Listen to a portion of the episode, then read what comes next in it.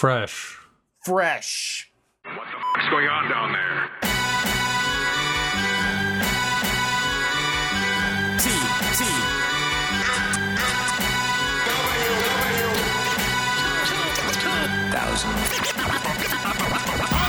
Goodness gracious, Seth. Goodness gracious, fire. Great balls. Welcome to WPFTFW episode 463. What's up? Oh, not much. Great balls Not much, I guess. of fire. Uh, welcome to our Transformers podcast. We're going to talk about some Transformers today. Uh, we're recording earlier in the week, but that's fine because you'll see stuff that we talked about uh, a few days ago with the Even Team. Japan like waited until a day and a half after we recorded, and then we're like, "Here's even more pictures that look better." So, you know, thanks guys so much. Um, I was stuck at work until 10 o'clock last night.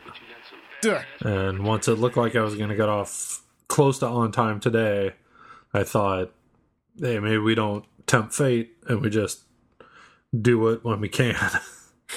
Yep. I'm okay with that. Um, Seth, right here on the top, uh, I wanted to throw in a topic that's not even in the topic list, but I just caught on Twitter that it turns out uh, I scrolled past this because I thought it was like an RC car or something. But they uh, they revealed one of the first San Diego Comic Con Transformers exclusives uh, over at IGN.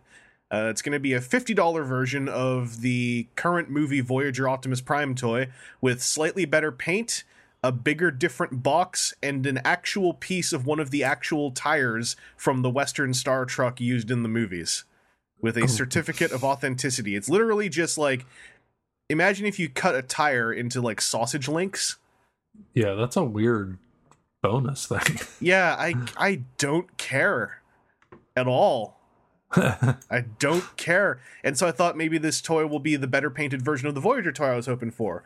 And he's got like a, a handful of extra paint apps, but the eyes still look like trash uh, for what the sculpt is. Uh, the head is a little bit better, but the eyes just look terrible still. So uh, I got zero interest in this. It is a good version of the toy. Like the Voyager toy that's out right now is great. Um, it's a good movie, Optimus, but this is an unexciting exclusive for me. Seth, how do you feel about this? well, I found the pictures and I'm looking at this picture of the piece of tire. Yeah. And are you certain it doesn't come with a piece of licorice? That's a piece. It looks like licorice. Li- licorice is not ridged on one side and smooth on the other, unless it's made by be. weird people. It's, that's made by be. that's made by weird people. All right. Can also, be. it should be double salted if it's going to be a nice piece of black licorice. Yeah, well, it's too black to be a Tootsie Roll. So those are browner. Are, are are Tootsie Rolls just chocolate toffee, or am I thinking of something else? I haven't had one in a Uh, while. It's chocolate ish Yeah. and it's chewy. Like they're okay, but I always feel like I don't know exactly what I'm eating when I'm eating one. Yeah, it's like chocolate ish stuff. It's kind of chewy. Yeah. It's uh this is not chocolate-ish nor chewy, this Optimus Prime. He doesn't have any any soft bits that I can remember. It's all hard. Yeah, just like Optimus Prime. Hard. Um I don't know. Are you interested in this at all? Does the tire No, get you? really. Yeah. No. The only thing I'm, I'm happy about with this is at least there's a certificate of authenticity to go with the piece of tire. It's kind of an interesting package. Yeah, it's an, it's a The neat box package. is kind of cool. box kind of looks like a quarter of a tire. The box is enormous for what the, you know the toy is because you can see most of the toy in the front half of the box. So like that entire cardboard back half is like empty and or full of tire. Yeah, and it's very tall Yeah. compared to the rest of the toy. Twee. Hopefully there's more to come that, that they'll be showing off. Like Maybe I, I it's a huge hunk of tire. It's huge. yeah, like it's just a big thick piece of tire you can get your hand around, just squeeze. Like that it's might such be a weird thing to pack. Like, I don't. Yeah, and I mean, I looked in the thread, and there are some folks who were kind of digging it, and I'm like, all right, that's cool. Like, obviously, this was for somebody. Uh, it's like was it's this is this is almost like parallel to statues of movie characters for me. Like, I just don't, I don't get what I don't get what other people get out of it, but I don't want to. I'm not trying to judge.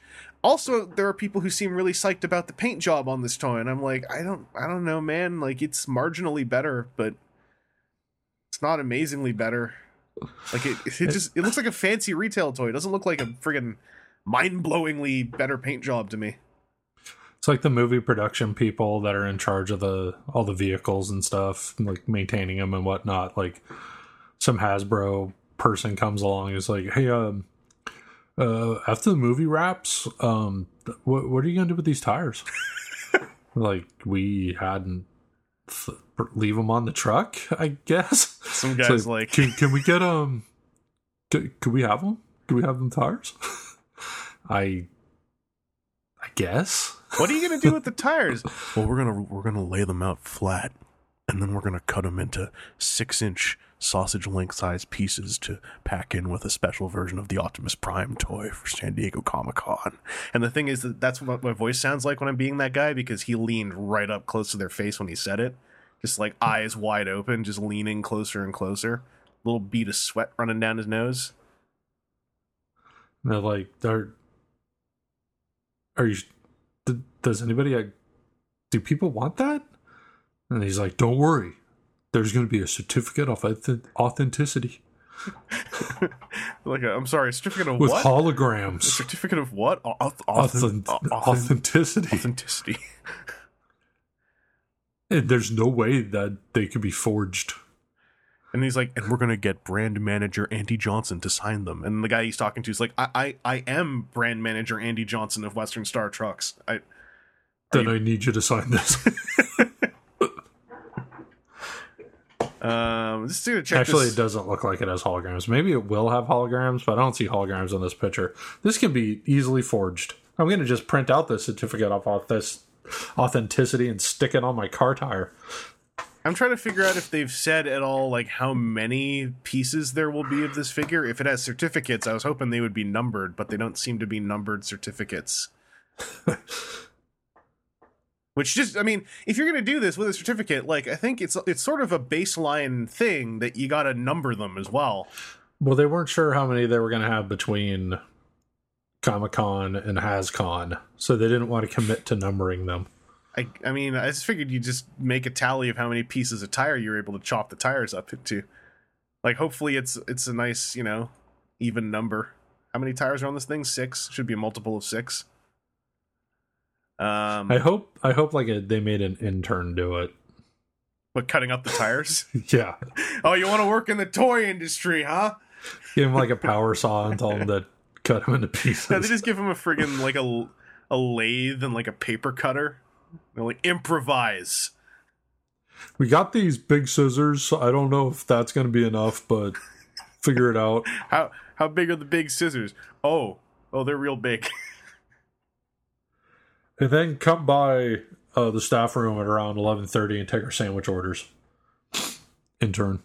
Oh, and uh, and brand manager of Western Star Trucks, Andy Johnson, will be there. He's gonna have a stack of uh, certificates of authenticity for you. Just uh, pick those up and you know roll the tires in them.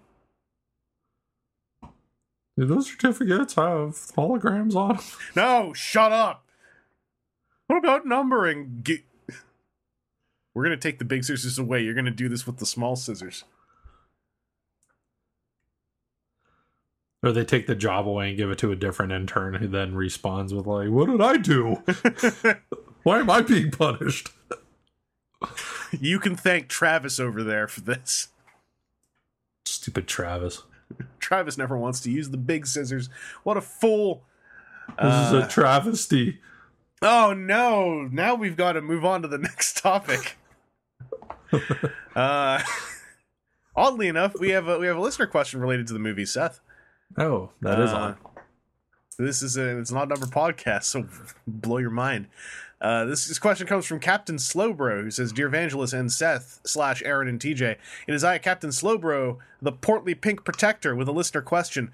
With Trans Five Mers just around the corner, I'd like to hear what you all would like to see in the movie. It can be predictable or out there. Please share your thoughts and wishes. Cheers. Click. P.S. If the movie's already out by the time you reach this question, feel free to ignore it. No, sir, we are not ignoring it.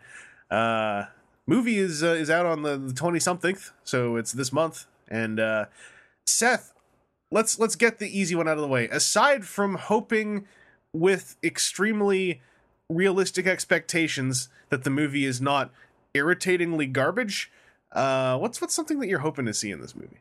Yeah, first I want to address how this question started.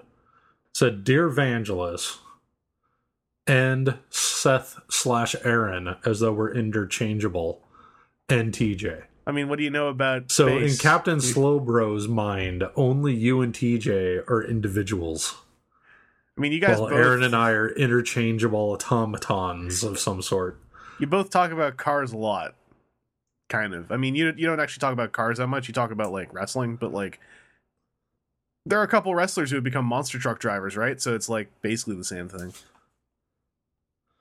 Well, another thing is, um, I guess both Aaron and I live with our girlfriends.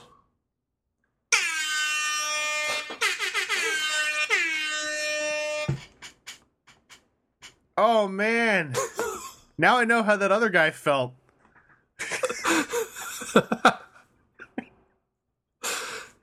Hang on, I'm gonna go unsubscribe to this podcast. back. Uh, while I'm doing that, Seth, what are you hoping for out of Transformers Five? Um, probably what we've always been hoping for, which is like more interaction between Transformers. Mhm. Um, more depicting Transformer characters as characters and not just giant special effects that every now and then spit a line out and barely interact with each other, let alone anything else Mm-hmm. that isn't exploding or being exploded. Yeah, like making it feel like th- that's the thing they've been doing better and better with each film in smaller degrees between some films than other ones, but like more and more feeling like the Transformers stuff was written before the film was shot. Is the way I would put it. Where it doesn't feel like they're making the Transformers fit whatever the scene happens to be. Yeah. Um, yeah, that's that's a big one. I think that I think they did a really good job stepping forward with that in the last one. Uh, yeah, just, they got better. It- as I said, that whole scene of the dirtbag Autobots hanging around a campfire because for some reason they built a campfire. yeah, Um, like it came on the back of also the Autobots are now scum, but yeah, you know that's honesty. yeah, but then the Dinobot showed up and didn't say a word. Yeah, the the Dinobots. And our first look at Grimlock in the trailer is he's just eating a car in a junkyard, and it's like, okay, so the Dinobots had just been hanging around a junkyard, or Grimlock has just been hanging around a junkyard and forget about those other Dinobots because we sold we don't have time already. for that many characters. Uh, yeah, the Dinobots in the last movie were they they were like what a lot of Autobots felt like in like especially the second movie, where it's like we have these models done, uh, and we don't want them to conflict what's happening on screen, so they just they won't say anything. Usually, it would be they wouldn't say anything of use, but in the Dinobots case, like they just won't say anything at all. Yeah, Um, for me, the the main hope I have for the movie is the one I mentioned before of on the back of like one of the trailers I saw, the one that focused a lot on on what's her name, the the younger character. Um, having her as a main character and having children as characters rather than punchlines or setups for jokes uh, in the movie is giving me the hope that maybe this film will actually feel vaguely aimed at the people who are supposed to be buying at least half of the toys coming out. Um, because like another movie line, there's a whole bunch of like non older fan toys. Like the the there's the versions of the characters who are like one step changers, three step changers, the ones who have like flip out masks. And it's like it would be cool if the movie was even vaguely aimed at the kids who those toys are aimed at. Um, because the last four movies, even the 07 one to some degree, it- 07 one's probably the most innocent, but like the movies have always been very aimed at like late teens, early 20s type folks, and like it, it especially felt weird once you got to like uh, Age of Extinction, just having these straight up full on like kitty lines attached to them. Uh, where I'm like, who is this for? Because the movie wasn't for these kids, and the movie straight up is questionable to show to children at times.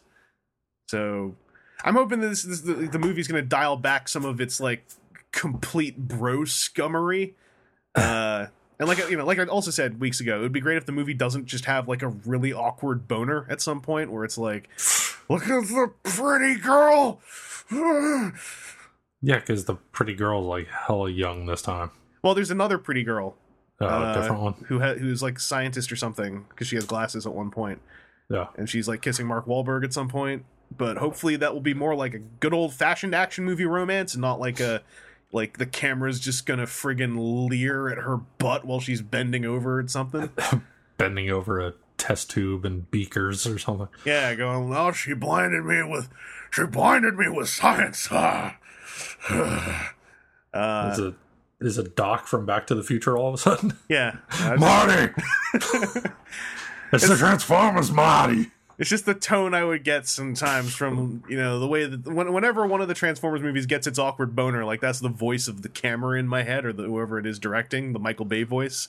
He just suddenly like t- turns into like Doc Brown, Vince McMahon, starts drooling. He's like, oh, get the the lens flare off the left cheek. you know, it's just it's it's awkward. Yeah, the first time Cade Yeager meets the uh, new girl, he's like, "Look, I got this daughter who apparently isn't around for some reason anymore, but her boyfriend." If he starts talking to you about consent laws and shows you a laminated card, I want you to run and, and call for help. He just shows up. He's like twice as European as he was before. You know, in some countries, It- okay, it would be great if he put on a French accent because he's like supposed to be Irish. I, yeah, I, I couldn't remember what he sounded like. Um, see, in general, it's just Pepe Le Pew. it, it would be nice. If, I, I think the two of us put together what we're saying. It would be nice if the films felt even more like the Transformers were characters, and it would be nice if, even if the film kind of sucks, if it at least doesn't have like that scummy, like smelly, leering drool sense about it at, at some point. That'd be great. How would you feel about another bizarre representation of the effects of marijuana? Like So in the second movie. that stuff I don't mind as much because like I don't know some, something about like garbage marijuana portrayal at least doesn't I don't know it doesn't feel embarrassing It- like it feels dumb and I'm like oh you dummy you don't even know what pot is but like it's not it's not like the the hey Michaela is a mechanic lady she's gonna lean over this car she's gonna keep leaning over this car she's gonna lean over the car twice somehow the entire shot is her butt and then you can see the drool just coming out the bottom of the screen. Uh, so those, are our, our, our, our main hopes, I think. Of obviously, it would also be great if it was just straight up an excellent sci-fi action adventure. But uh, before the recording, Seth used a good phrase for it. You know, you got to manage your expectations a little bit. Yeah. You got to look at the data in front of you, and uh, and as always, I don't I don't know anyone who would be angry if they think this movie is going to suck and doesn't. Like I would love to just eat big ass crow pie, whatever the phrase, eat a hat with a crow in it baked into a pie. Uh, about whether or not the movie's actually any good. Um, Yeah, like I'm not going in or I'm not going to be going into it thinking like, well, can't wait for this stink burger to to be over with. I'm gonna go into it hoping for for it to be good. mhm. Um but I'm also not gonna be surprised if it's kind of crummy. Yeah, like, I, I- I, don't even think the other movies are well. I mean, it's all Edge of the yeah. Fallen. But mo most of the other movies aren't. I wouldn't say bad. They're just movie junk food. They're big and flashy and full of empty calories and trans fats. Whoa, And- I get it.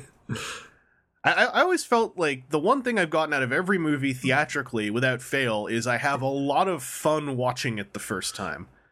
Uh, because I'm not a person who would actually spend theater money to hate watch stuff, and I, I always like I always want like when I see people go like, all right, we're getting our group together to go hate watch Suicide Squad. I'm like, why don't you just wait for the Blu-ray? Like, why would you like throw down like th- whatever it costs at the theater wherever you are, like 13, 14 bucks? To I wouldn't even wait for the Blu-ray. I'd wait for it to maybe this will pop up on Netflix or HBO or something. Yeah, because there there is this whole thing of like you know you're a movie critic or there's like a monetizable uh, thing to make out of going to see something you know you're not going to enjoy. But at- some point, with the rising cost of theater ticket prices, I I always find myself quietly. I never want to yell at someone about it because it's not really my business. But I'm always quietly like, why don't you just spend that money on something fun? Because like you you probably aren't going to a theater where they're all going to be cool with you and your friends like literally talking through the movie. So like just like save the money and then like get some awesome yell at a stupid movie food for when you can watch it at home. Uh, but yeah, like I don't pay money to hate watch movies, so no matter how much I might trash talk the Transformers films, uh, I also j- really enjoy watching them at least once. Uh, Age of Extinction was the first time I really enjoyed watching one more than once. So take that as you will. Really enjoyed that Romeo and Juliet scene. Yeah, I bet you did. Creep. I had to, I had to get out my my my scum ass bib for my scum ass drool. Um. That all said, Seth, let's move on to some toy talk. All right. Uh, Tokyo Toy Show, as I said before, they waited a day and then spurned episode 462 of WTF and TFW by just like, oh, you know, you guys were talking about all those like shots from inside the showroom and stuff. Here's like big, bright official pictures. Also, you know how you guys said you weren't going to talk about that Masterpiece Dinobot because it was a CG render? Well, actually, we showed the physical prototype on a screen. Just no one knew about it till a day and a half later. Um, so Well, Seth, clearly, Toy Show got my check in time yeah, because I paid them. obvious collusion going on here from the West Coast. The the coast closest than any other podcasters on this podcast Yeah. to Japan, might I add. It's Uh, practically Japan around here. Damn, you even The have a, only place more Japan is Hawaii. you even have a Japan town. Like the collusion Yeah. is is Deep. mind boggling. So Deep. I think you know, there's Korean restaurants in Japantown. I'm I frowning. don't. Th- yeah, I don't think. I don't think they know. I'm frowning a whole lot. Uh, Seth, I think we, we, we talked about the, the MP Sunstreaker reveal. So the, the main thing Yes. the the main thing to talk about here is that now he's got a Chrome spoiler. I bet you that's the spoiler he's actually supposed to have. Uh, this looks like it was a hand painted prototype. Uh, I think some of the shots of it from the show floor, I saw there was already like some of the paint chipping on the fingers because it was a hand painted hand painted prototype. So, is there anything new about the Sunstreaker that's jumping out at you? Well, as I'm looking at the the pictures, something that I noticed earlier when I was looking at them, but now I'm wondering are these from different photo shoots mixed together? Because it looks like he has chrome spoiler and yellow spoiler, Oh yeah, there's a yellow spoiler shot at the bottom of the car Yeah. pictures. I, yeah, I didn't even and notice that. And some of the robot modes, or most of the robot modes, I don't see any. Like I think I see the spoiler Mhm. on his back, but it's not chrome, except for in like I think one of them. It looks like yeah. So the second picture, yeah, the first the okay, oh, so yeah, I see what you mean. the top two pictures you could see a line of chrome, yeah, but then all the rest of them it doesn't look like he has that chrome. So I'm think I'm wondering, does he come with two spoilers? I wouldn't be surprised. Like that's something they did for Inferno. Have and- your choice. Yeah. I bet. I bet and with that's the all these yeah and with all these other angles it's it's unquestionable that the chrome intakes on his back are not the chrome intakes from the car yeah, they, they are much larger. yeah they're giant boxes that are aren't closed up at all Also, uh, Chip Chase has his glasses sculpted onto his his face. That's a, that's a really nice touch. That yeah, it's not satisfies. the mush face you were uh, worried about Yeah, like it's still the glasses are the same color as his skin, and he doesn't really have eyes. But at least they're sculpted there, so you, you know you can go in with a liner pen and pick them out. well neither did scooter from the muppets he didn't have eyes under his glasses either That's true. did that hold scooter down well, he had eyes in his glasses. Like his Bunsen glasses. Honeydew didn't have eyes Okay. behind his glasses. I I knew there was Muppet. I can't argue about that one at all. Did that? Look, Bunsen Honeydew, scientist. Yeah, Chip hey. Chase, he he has a computer. Chip Chase had a computer with the internet that had a disk drive with disks that he could put an entire transformer on, so he was doing pretty well. yeah, but so like especially in those early days of having a computer and the early days of the internet, it was really easy to get people to think you knew way more about computers than you actually did by just knowing like one more thing than they did. like it the, there was a point where if you use the term web browser, people are like, "Oh my god, are you a are you a hacker or a computer science major or something? I am a hacker. Yes. So in like 1985 or whatever, I think that's what Chip was. Like Chip was just the only guy in the neighborhood with with a Tandy or a Commodore 64 or whatever he had. So everyone thought he was a genius, but he was just he's just a dumb kid with glasses. He just he figured out how to use Usenet. You know, when, Yeah. back in the eighties. He's like, no, I talk to people on the internet with Usenet. People are like, all right, all right, hacker, don't don't send nukes to Russia or something. I went to War Kinko's Games. and photocopied the uh, the code booklet for Pool of Radiance, so I could play these copied CD or not CD, these copied floppy disks. I think I had Pool of Radiance, but I was way too young to actually know how it worked. That was- millennial. Yeah. Uh, Thanks for ruining Applebee's you're welcome. and Sears. That, those those are two of my finest works.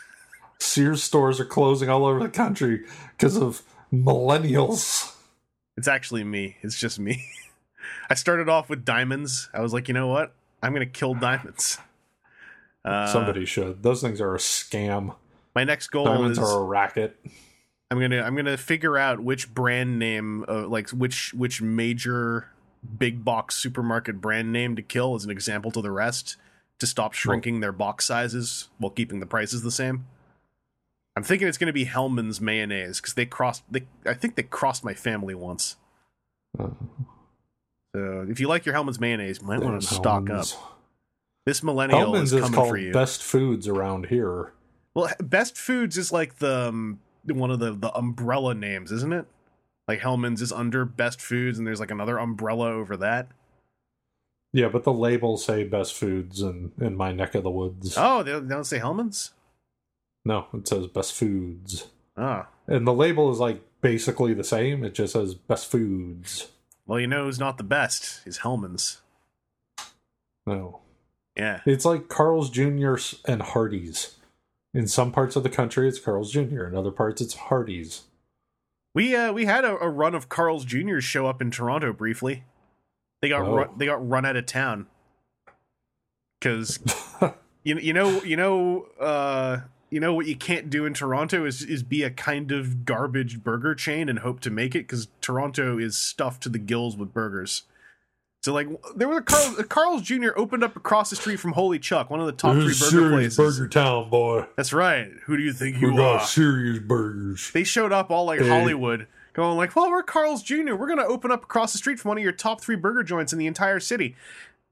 It was gone in like a month. That that was Jr. before was they had town. the boneless baby back rib burger. Your oh, Chuck man wouldn't stand a chance against the boneless baby back rib burger that they have now. Okay, I got questions about that. Number one, is it actually ribs or is it just ground beef? It was on Shark Tank. Oh, you mean the, the show? the guy that the- invented the boneless baby back ribs were was on Shark Tank, and then the shark got them a deal with Carl's Jr. Hardee's, and now their boneless baby back ribs are on Carl's Jr. Hardy hamburgers. All right. Well, my doctor said I can't say Shark boneless Tank. baby back ribs more than five or six times, so I gotta, I gotta table that one for now.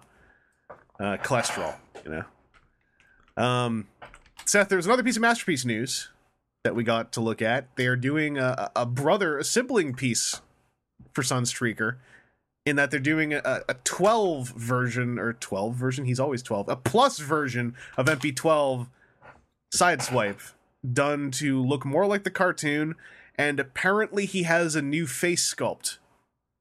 Uh, someone on Twitter asked me if I saw that they did a new face sculpt for this Sideswipe after all my yelling about how MP12's face looks terrible with the cartoon style masterpiece toys. And the best way I can I can give my thoughts on this is I didn't notice he had a new face sculpt until someone told me. And now that I'm looking at it, I still can barely tell he has a new face sculpt. Uh, I don't think it's very good. Uh, the colors look Yeah, fine. they kind of half-assed it. Yeah, like just it's sure he has a new face sculpt. Look at any of these pictures where he's sit, standing next to Sunstreaker. Like they don't even look like they're drawn by the same artist. Yeah, it's a more cartoon-ish face, but it's not as cartoon-ish as the last bunch of masterpiece figures. And like the helmet part around his face doesn't look hardly different at all. I don't think it is. I think I think it's the same helmet, and the helmet's part of the problem. Is that it it, it covers the face a lot, uh, like it's it juts out over the forehead and around the cheeks. But like you see on, on the bottom of the news post, the shot where he's standing next to Sunstreaker, it's like picture Yeah. number seven. Like look at their faces. Like it's just they don't look good next to each other. If you look at the faces, the bodies are, are fine enough. It's just man. Like Sunstreaker's got a comp- he looks he's got bigger, wider eyes, a wider face, and not in the like they're vaguely different members of the same species. It's like, it looks like a different artist. Uh, Yeah, well, Sunstreaker's face is more like what they've done with um, uh, Ratchet and Ironhide and Inferno, where it it's a a lot more smooth gray plastic, mhm. where Sideswipe still is silver faced I, yeah, and not as cartoonish. like I really question doing it up in silver, and the only like if you go up to to picture number four, that angle is the only angle where the face looks any good as a cartoon face. But every other shot in this, like every other angle I'm looking at, it just doesn't look very good at all. Uh, I still say the call is out there for somebody to come up with a replacement head uh, for this this this figure that fits in better with his brother. Okay. Here's a summation of you from the last couple episodes. Wah, Takara, make me a new sideswipe head. Wah, wah, that's not the one I want. Wah. Basically, yeah. hey, I got hey, I got one good good thing to say here. All right, really good thing to say. With this MP12 Plus, they're including every single hand attachment he ever had, like across all the different Amazon exclusive whatevers. And hey, that's pretty good. You get you get your sledges, you get your pile drivers, you get your whatever else. So they're they're they're filling out the accessory count pretty well. But wham, face is wrong. Uh, I live in Toronto. We we only have good hamburgers in Toronto. You're not even from Toronto. You just moved there. Stop acting like you're some arbiter of hamburgers. I am an arbiter of hamburgers. I have a certificate. All right, it was signed by the chief brand manager of Western Speedway, whatever that truck company is called. Everyone knows BC has the worst hamburgers in the known world. Uh, excuse me, That's where you come from. y'all ever had a Labrador hamburger? Oh, I just, uh, you know what? We, I That's think a we, dog. That is a dog hamburger. You are you're vile. You're a vile, terrible person. Okay, I was talking about the town Labrador because I was trying to throw shade their way. I've never been to Labrador. I'm just picking a random town off the top of my head. Seth, I was wondering, are you at all interested in MP12 Plus yourself? Uh, do you think I- this is The the head is nowhere near different enough to to make it worth rebuying Mm. sideswipe. Um and even if it was like super different, I don't know if I want it that different. Like it doesn't really bother me that much that, that his face doesn't seem like the newer cars. I think it's fine. Yeah, I- I'm, I'm not that worried about it. Just it hasn't bothered me the way it keeps you up at night. Apparently, I mean, like aside from the massive palpitations and panic attacks, like uh, I, I don't think that the like all these like disparate aesthetics look terrible. I just think that uh, it would be great if they were closer to each other, and I think it it's weird that official photography almost seems to highlight how much these guys look different. Uh, like whenever they took, they kept taking pictures of like here's MP36 Megatron next to MP10 Optimus, and I'm like, this is you keep making MP10 look older and older with every one of these photos. yeah. Uh, but you know there are people who disagree, and that's cool. I think you're all wrong, but that's cool. I think you're all. I think y'all are nuts. I think y'all are pistachio nuts. Salted honey roasted peanuts. What's another type of nut? Uh, Brazil nut. uncracked uh uncracked toy soldier walnuts is what y'all are uh uh Macadamia nuts. What white white chocolate macadamia nuts is what you all are. Yule Yule tide Yule tide toy soldier chest nuts. What you all feel like to me. Donuts. Um, the new new brand new brand 2017 kind of crappier Tim Hortons donuts is what this all sounds like to me. Lug nuts. Uh, big rusty, no good for holding nothing together. Should be thrown out, replaced with a better one. Lug nuts is what The, this tra- is. the Transformer lug nut. Uh, no, lug nut's pretty cool. I'm not going to throw him under a bus. He's he's fine. His face sculpt is his face sculpt looks great. Unlike unlike this guy, this guy over here looking all old. This old man toy. He's not gonna he's not gonna sink franchises like a young person like me. Did Uh, millennials ruin Sideswipe? nah, we tried to save him. Click my clickbait link and find out. You know, if it wasn't for baby boomers, Sideswipe would have a better looking face sculpt. All I'm saying. Read my think piece.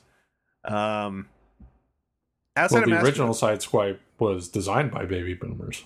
Whoa, The original one. whoa. If Gen X did Masterpiece Sideswipe, he'd probably have a flannel shirt on. Otherwise, he'd be awesome. We'd have designed him in a garage in Seattle, and it would have been great. But whatever. Uh, we also got big fancy official images of the new Legends stuff: six shot broadside, misfire, and double cross. Uh, this the big reveals here, aside from like getting a better look at all these guys, is uh, we're getting a good look at some of the the headmasters. And six shot does not come with the same headmaster that he did in the states. He comes with uh, I think it's a fully new one, which looks like a tiny six shot, and I love it. Um, then uh, Double Cross, his headmaster, is ridiculously well painted to look exactly like the Battle Beasts guy that he's supposed to be. Um, and I think it was confirmed that Double Cross's target master is meant to be Blurr's, uh, Haywire. Uh, there's nothing mind blowing about about Misfire. Um, and then Broadside's headmaster is painted again to look like a tiny broadside. So I like this theme of making the headmasters just look like a tiny version of the main robot mode because that plays into my personal favorite version of headmasters, which is the anime one. But uh, other than that, Seth, uh, how are you feeling about all these fresh uh, Japanese versions of Titan Returns? Reveals.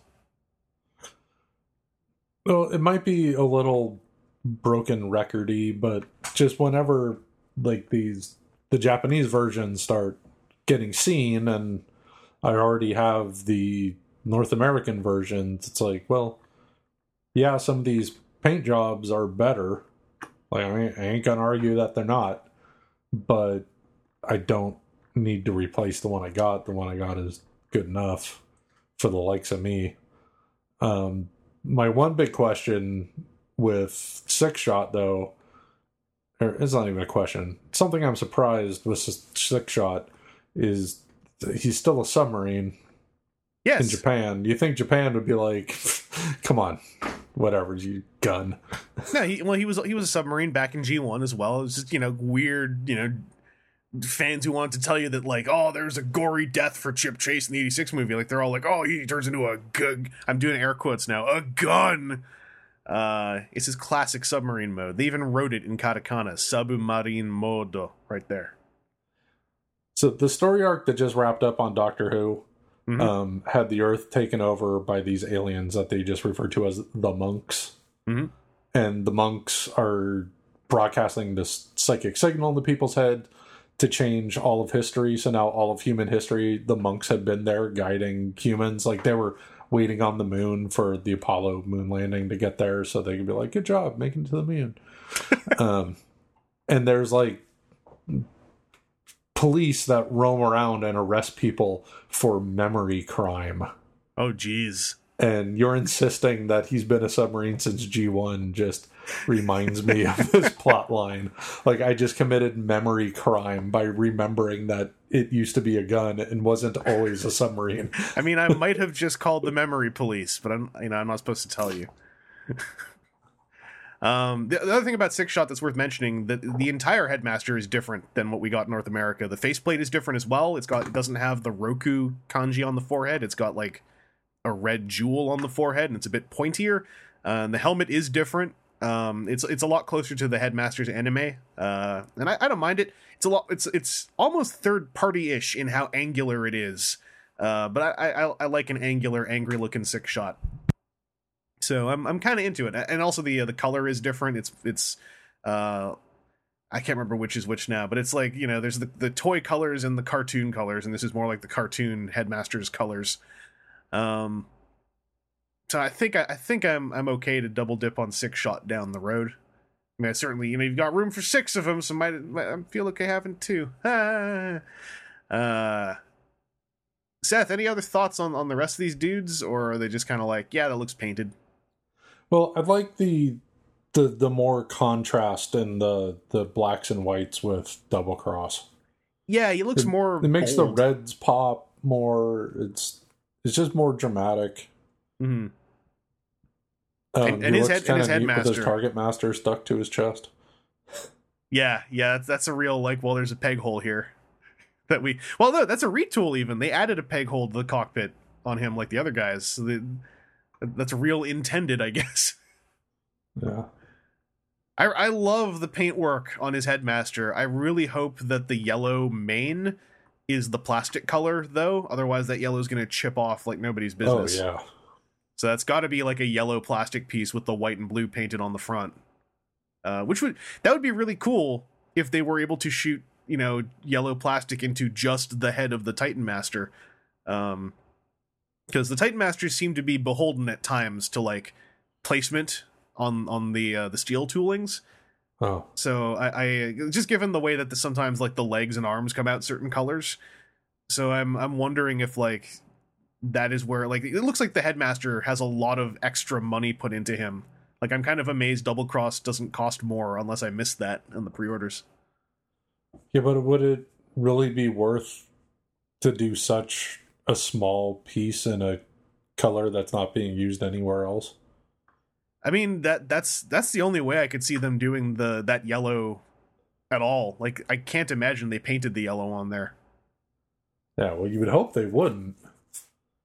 But, But I, and I don't see yellow anywhere know. else.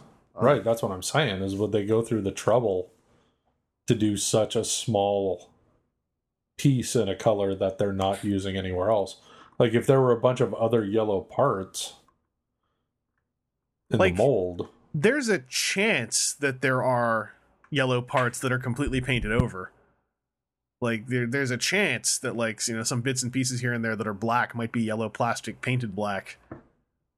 But that's that's what I mean. Like I, I'm kind of amazed that Double Cross is just costing what he costs because it looks like he's got some hell of intricate paintwork and and plastic placement oh. going on. Well, any mention of yellow and paint just makes me wince from my years of painting miniatures and Oh yeah, doing my best to avoid the color yellow either as something I'm painting or painting over.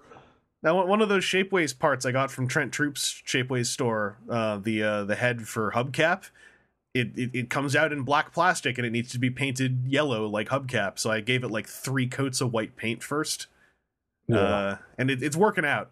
But yeah, like paint yellow is probably my le- it's my least favorite color to paint because it's it's about as hard to paint as red is, but red at least like really gives you a bold pop. Yellow is always kind of like for me anyway. It's like well that's there. well, it's the hardest color to cover with and to cover up. Yeah, It's brutal. You got to really hit it with that primer. gotta you gotta get get some of that strong, some of that that high level primer. Don't overspray. Don't gum it up. Um, I was gonna say that like technically nobody owns Misfire yet, so you know the jury's out on which Misfire you might want to get. But we just saw package samples of Misfire in Jap- in China uh, a couple days ago, and the release date for Japanese Misfire is November. So I'm pretty sure the Titans Return version will be out before November. I love China. I do too. I'm half from there. Uh, there's no close up of Misfire's headmaster, but you can see him. in- how are the how are the hamburgers in China? Got an opinion on that? they're not they're not Toronto tier. You know, Toronto is still the king of the burger. Uh, as a local, I can tell you. um, I'm I'm still The hamburgers in Hamburg, Germany are garbage too compared to Toronto. I mean, they're pretty good. That's why they call it Hamburg. But yeah, they're not Toronto. That's why Toronto doesn't have to try to like base its entire identity on its hamburgers. Uh, I still really hope that after you know this one real like flaccid noise of a San Diego Comic Con reveal that like Wow. maybe not for San Diego, but for maybe New York Comic Con, these Target Masters, I so hope that they release somehow uh, in North America as like a pack, you know, like a six pack of Target Masters.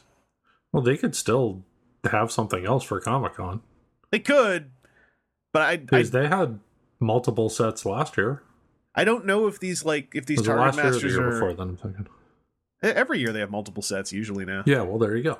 But these Target Masters are still like like they're not going to be coming out in Japan until like I think the first set with them Hot Rod and Kup that's like in September. So I don't know if like their steel tooling is going to be ready at all to get stuff out for San Diego. Well, Japan's not getting them until like September because America's getting them first. So America barged ahead in the line. yeah, give them over. I'm like, all right, we'll just make you the the beta test run. We're gonna fun pub y'all. Uh, Uh, and, and- and yeah, yeah, broadside Hasbro's has, like we're the alphas. whoa. You're the betas. Uh, broad, Test that. Broadside does have a fancy pants Repugnus um, vehicle beast. So uh, yeah, the Japanese fans are in fact going to have a superior Repugnus experience because it has has way more paint. Um, and then did I have anything else in here? Oh yeah, Masterpiece Dinobot. Uh, I think this thing looks really cool. Um, I talked about it with with Aaron and TJ a little bit after the recording because we were just mostly trying to figure out like what goes where. And since there is a physical prototype of it now, and that prototype looks a lot like the CG renders, that's uh, promising. Um, the the main thing that we were we were we were seeing is uh, where is that picture? Here it is. It's uh, it's pretty clear where some stuff goes because both modes have got kind of a puffy chest. So it's like I bet that whatever's in the chest in one mode is the stuff I can't see that's more visible on the other mode, like you know the dinosaur head and little arms and stuff. Um, well, you could see where his robot feet go in dinosaur mode. yeah, curled no up, Mystery there. curled up right behind his dino hips. Some people on Twitter seemed upset about that. I mean, that's fine. that's fine. Uh, the the thing that I mean, they weren't Toronto hamburger levels of upset, but Why? Because this doesn't matter like Toronto hamburgers matter. Uh, the thing that me, me and Aaron and TJ were trying to figure out that I'm still thinking about is like, I think that I- depending on how this transformation works, I got a feeling that the tail can stay attached through the whole transformation. Because if you look at the CG renders, there's like this square peg hole on on his on his back at the very top of his back. Uh, and I wonder if that ends up being the the dinosaur's butt. Uh, that would be cool if that was a way to like be able to transform him without having to remove the tail. And then of course you'd have to pull it off to put it into his hand. Um, but it's it's looking really good. I, I love that the dinosaur, you know, as I've said about Cheetor and Optimus, I like that the beast modes, in order to better pull off transforming, are just trying to look like the already janky '90s CG beast modes. Um, and I think that I, I think this this this raptor mode looks way better than I thought it was going to look because like it has it has a chest and like the legs you can see where the feet are but like he doesn't have the robot legs just as a surface somewhere and that's already better than I was expecting because there's so little mass to work with on that guy and you can't uh backpack parts of his you know dinosaur mode the way you can backpack two of the entire cheetah legs on Cheetor so I'm I'm impressed with what I see. Like it looks like it's going to be a really solid toy. Apparently he's going to be uh pretty tall as well. Like he's going to be a little bit taller than Primal as he was in the show. Um, Seth, how you feeling about the the MP Dinobot stuff? well, I'm a little confused with the opened up tail spinny weapon shield thing Hmm? Because it looks like in the in the picture of his back where you could see the the back of the spinny shield weapony thing. Yeah. It, it looks like the tail is overlapped on the the larger piece. Oh yeah, the and then when uh, you look at the tail on Dino mode, it's way too thin to be that whole giant thing that's opened up. So where does the rest of that whole giant thing that's opened up go? I think it's just rammed up his up the dinosaur's butt, like the handle and everything. Because I I think the stuff that's folded over totally looks like that, so the tail can get longer and a bit thinner and tapered at the end. Yeah. which is cool. But yeah, I think I think a lot of that the the chunky part of the mechanism is just like stuffed right up the anus of uh, of the raptor. You know, as raptors tend to be. So he transforms by just sort of wrapping around that. Then it seems. I th- yeah, I think it's like both transformations are like whatever mode he's in. A good chunk of the center mass, like the center mass opens and a bunch of the mode folds up into a ball to replace the folded up into a ball stuff that's already in there.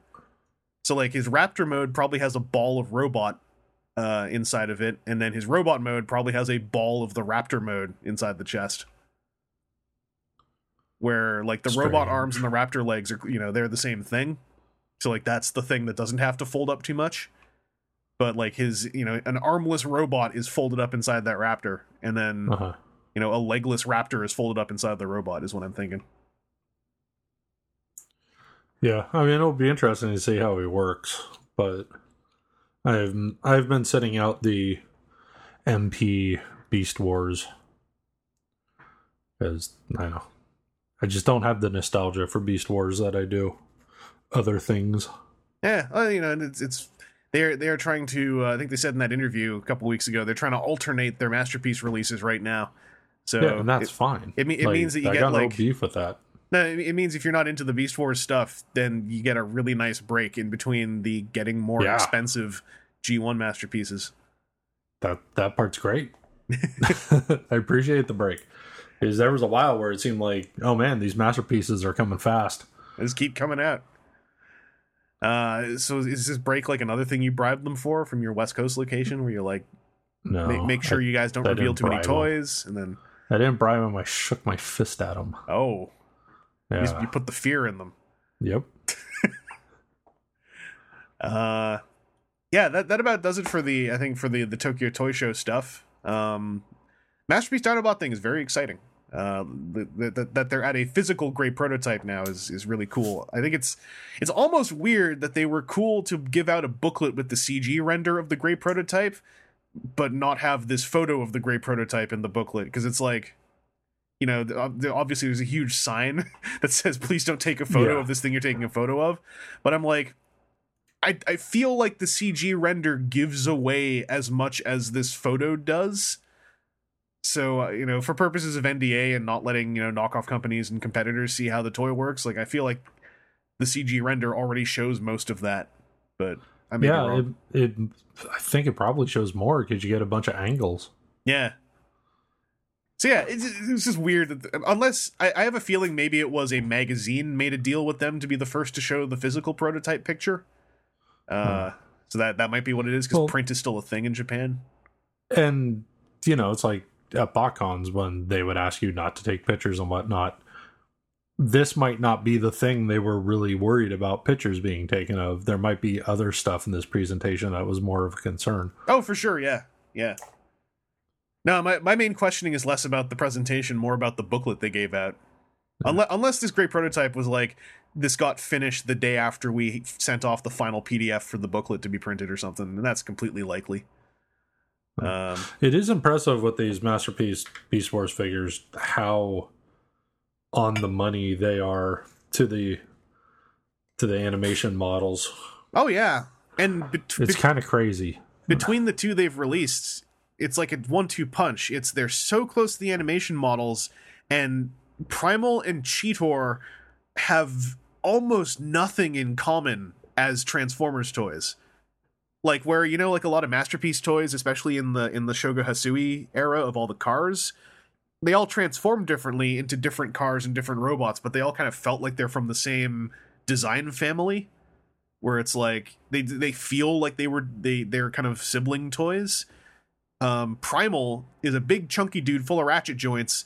Cheetor is a super finicky thin dude with like no ratchets in his major joints whatsoever. Uh, who transforms with like a completely different like philosophy on conversion even than Optimus Primal does. So it, they're taking them like completely project by project in a way that I think is really serving the line well, and it's making them way more interesting to watch because it's like there's a certain way where when you go from sideswipe to prowl to wheeljack, there's a there's a little bit of sameness between them where it's there's a thing you can expect about them. Whereas with this Dinobot, it's like I don't know what he's going to feel like compared to the other two because like Cheetor and Primal don't even feel the same like whatsoever. Uh, so it's it's really exciting how much effort and and love they're putting into this. Yeah.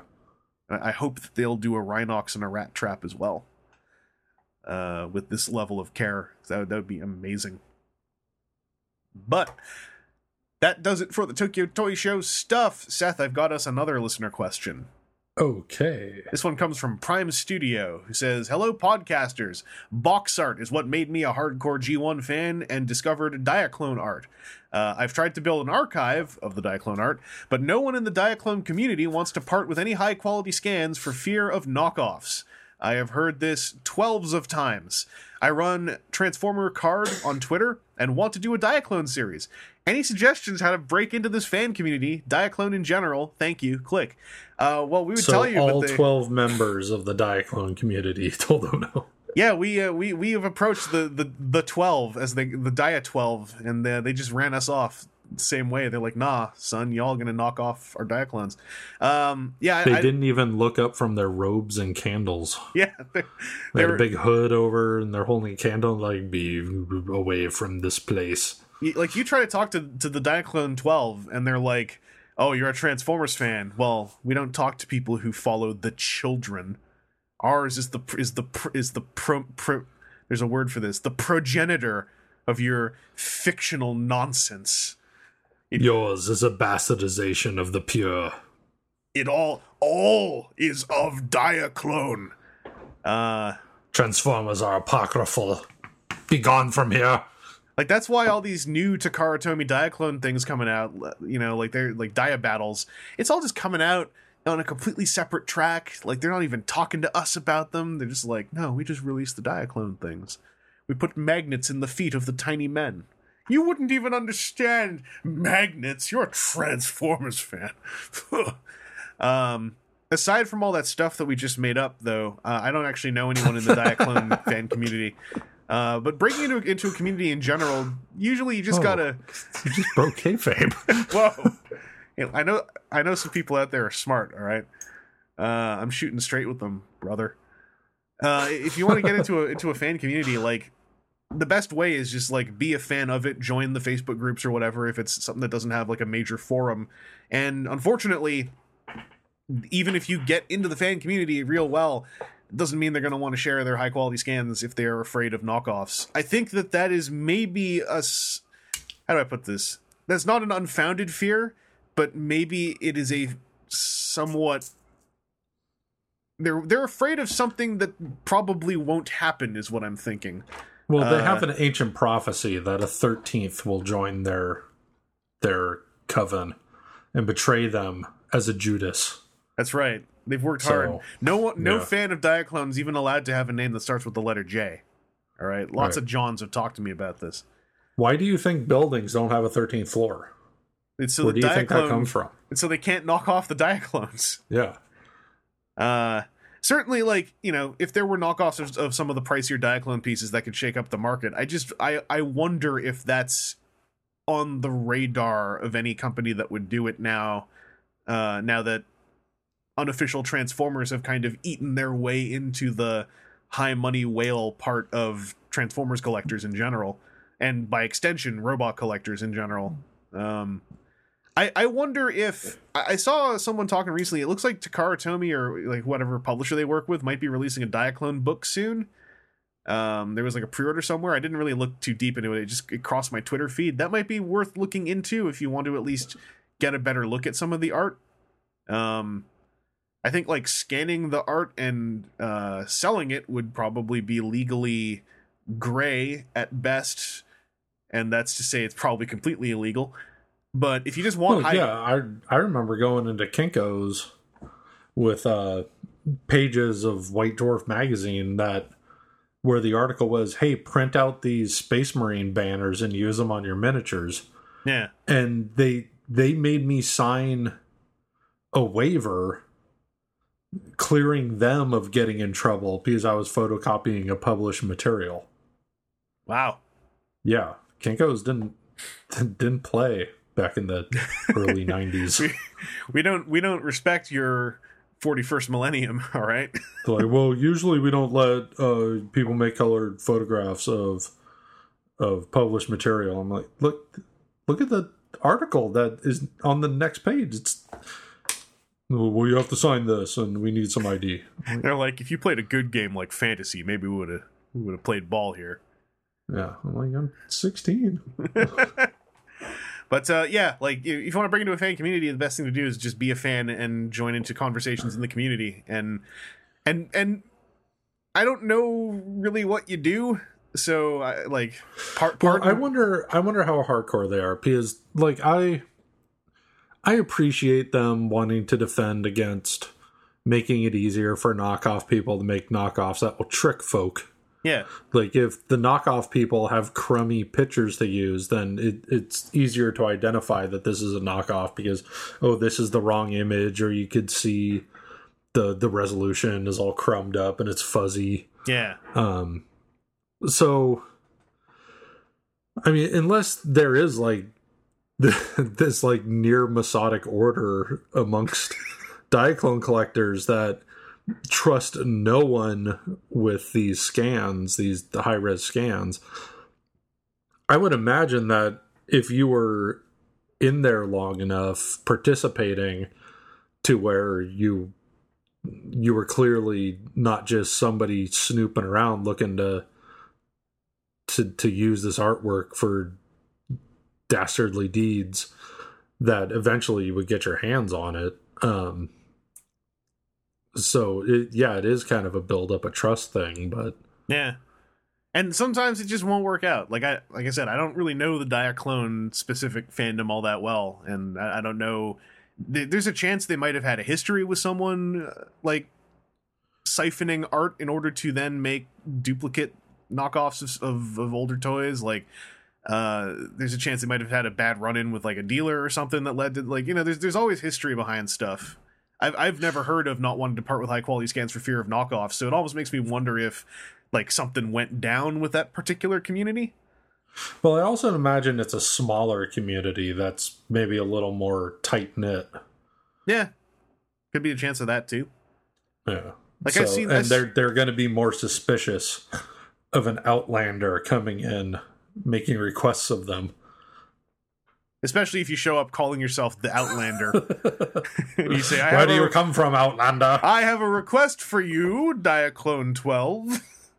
I desire high quality scans for the archive. I am archiving the Diaclone.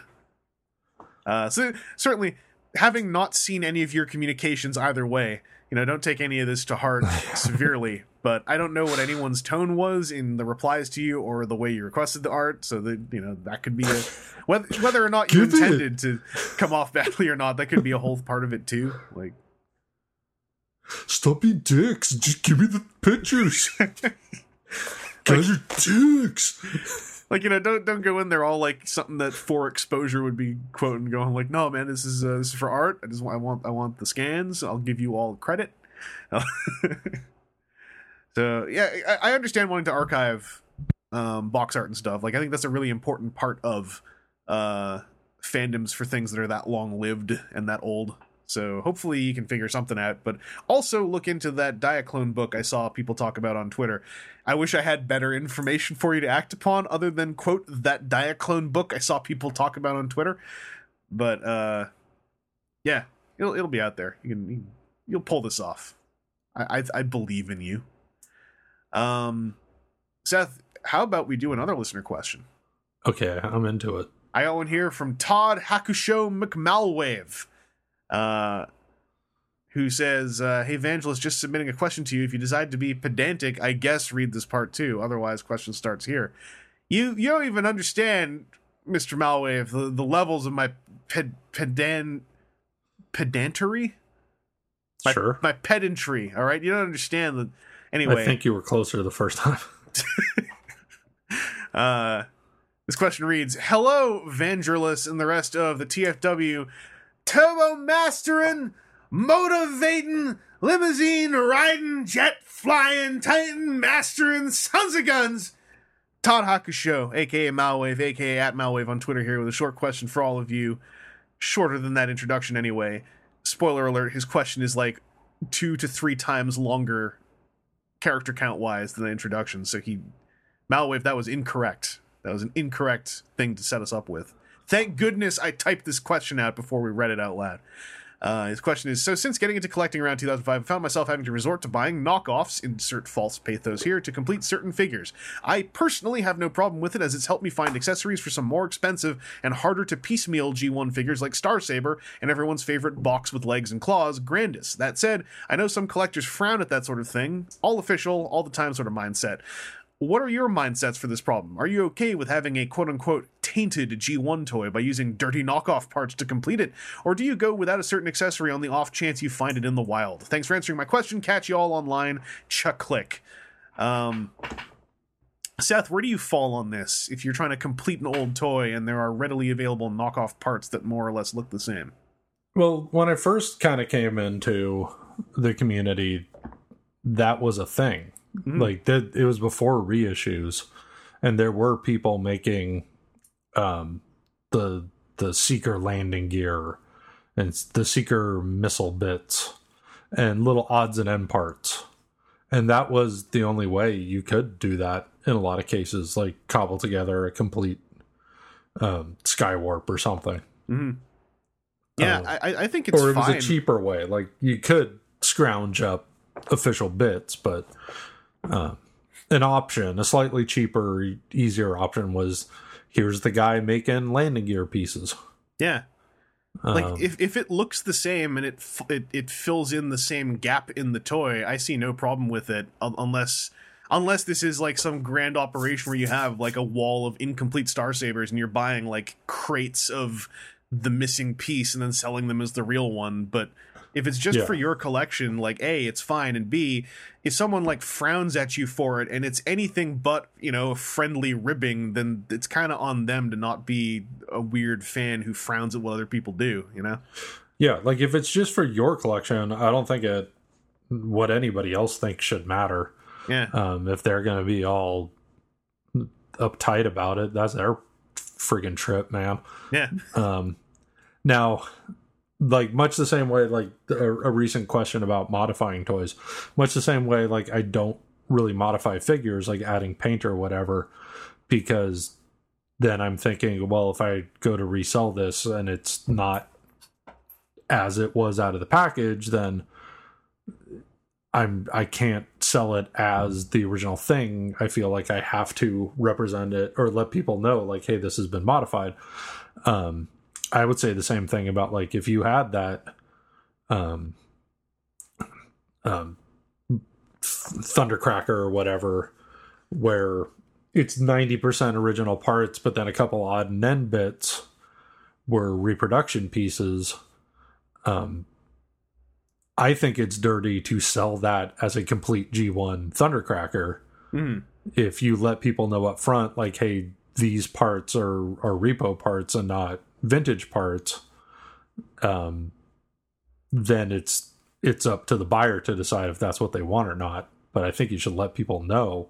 Yeah, but like if again, you remember just for to. your own personal collection, then you know whatever, just do whatever works because I think it'd be excusable at least as long as you know you don't you're not a scum about it afterwards. If like you know you got repro seeker parts for your Skywarp back in like you know 1999, and in 2018 you sell it and forgot that they're repro parts, and then someone calls you out on it, you just you know say it's an honest mistake, then it's fine. But yeah, like it, that's the other thing is like nowadays outside. This is the thing I'm confused by because Malwave is saying he went and got knockoff parts for Star Saber and Grandus, and like I don't remember there being readily available knockoffs of either of those toys. At least like now, I think there was like there was a knockoff of the the small Star Saber jet for a while, if that's what he's talking about. But like with all, with the, the sheer amount of G1 reissues out there now for a lot of toys, like it seems less even necessary. Uh, and and even people who sell parts, like it feels like the tone I've got is a lot of people looking for G1 parts, for the most part, have found them by now. And there are less and less people who are even trying to complete G1 toys because reissues handled a lot of the popular ones. And like a lot of the regular G1 toys, you know, you just it's easy now to find parts for them because a lot of those parts have been sitting in someone's tackle box for a couple years. Um so yeah, it's it feels like it's le- it's less of a thing now and as, you know, as we said, if it's just for your own collection, like no no nobody who who is worth hanging out with is going to give you more than a friendly ribbon about that, unless like you enjoy this weird eccentricity they have about the purity of your toy collection. Uh, now, I mean, if you're if you're one of those people who wants to get into the penis competition about your toy collection and you've cheated by putting knockoff parts in, then maybe in that like backwards morality, you've got some problems going on. But uh, yeah, whatever. Like. paint Yeah, paint your toys even too like i don't yeah for me it's like it, it's it's like with full on knockoff figures. Like i'm not one of these elitist diaclone hardcores well you're not one of that, the uh, 12 that can't share who who missed that episode of sesame street about sharing. Um i'm not one of those people. Um i'm a good salt of the earth transformer fan. Um like as like with knockoffs as long as everybody knows what the deal is. Like the person selling it is saying hey this ain't for real. This is a copy. And the person buying goes yes i understand that to be the case. We are we all understand what this thing is and we're and i am willing to exchange money for it freely. Then i don't have a problem with that yeah. personally. Um it's it's only when knockoff and reproduction pieces and complete figures are being passed off as vintage that i have a problem with. Yeah and it's really only vintage that i think this this matters for. Like to a degree uh with masterpiece cars it sounds it's i've got the impression that the problem of of legit like replica knockoff masterpiece cars has kind of come and gone now that like you've got Takara Tomy versions out there. Uh but outside of expensive vintage toys I, I just feel like it's not even really that much of a problem anymore. Like mo- as long as a buyer's not being deceived the only thing being hurt is the monolithic corporation that we should probably not treat as a person. Uh you know, or vice versa the not monolithic but still somewhat large trying to make money group that's making any toy. Like this is the thing I've talked about before. Like, eventually, if you want, really want to get into the morality of the toys you're buying, uh, you you're probably buying stuff made by underpaid labor, and not just toys, but most of the things in your life as well. So, I don't know. It's a slippery slope. Just don't don't screw with your fellow fans, and it's fine.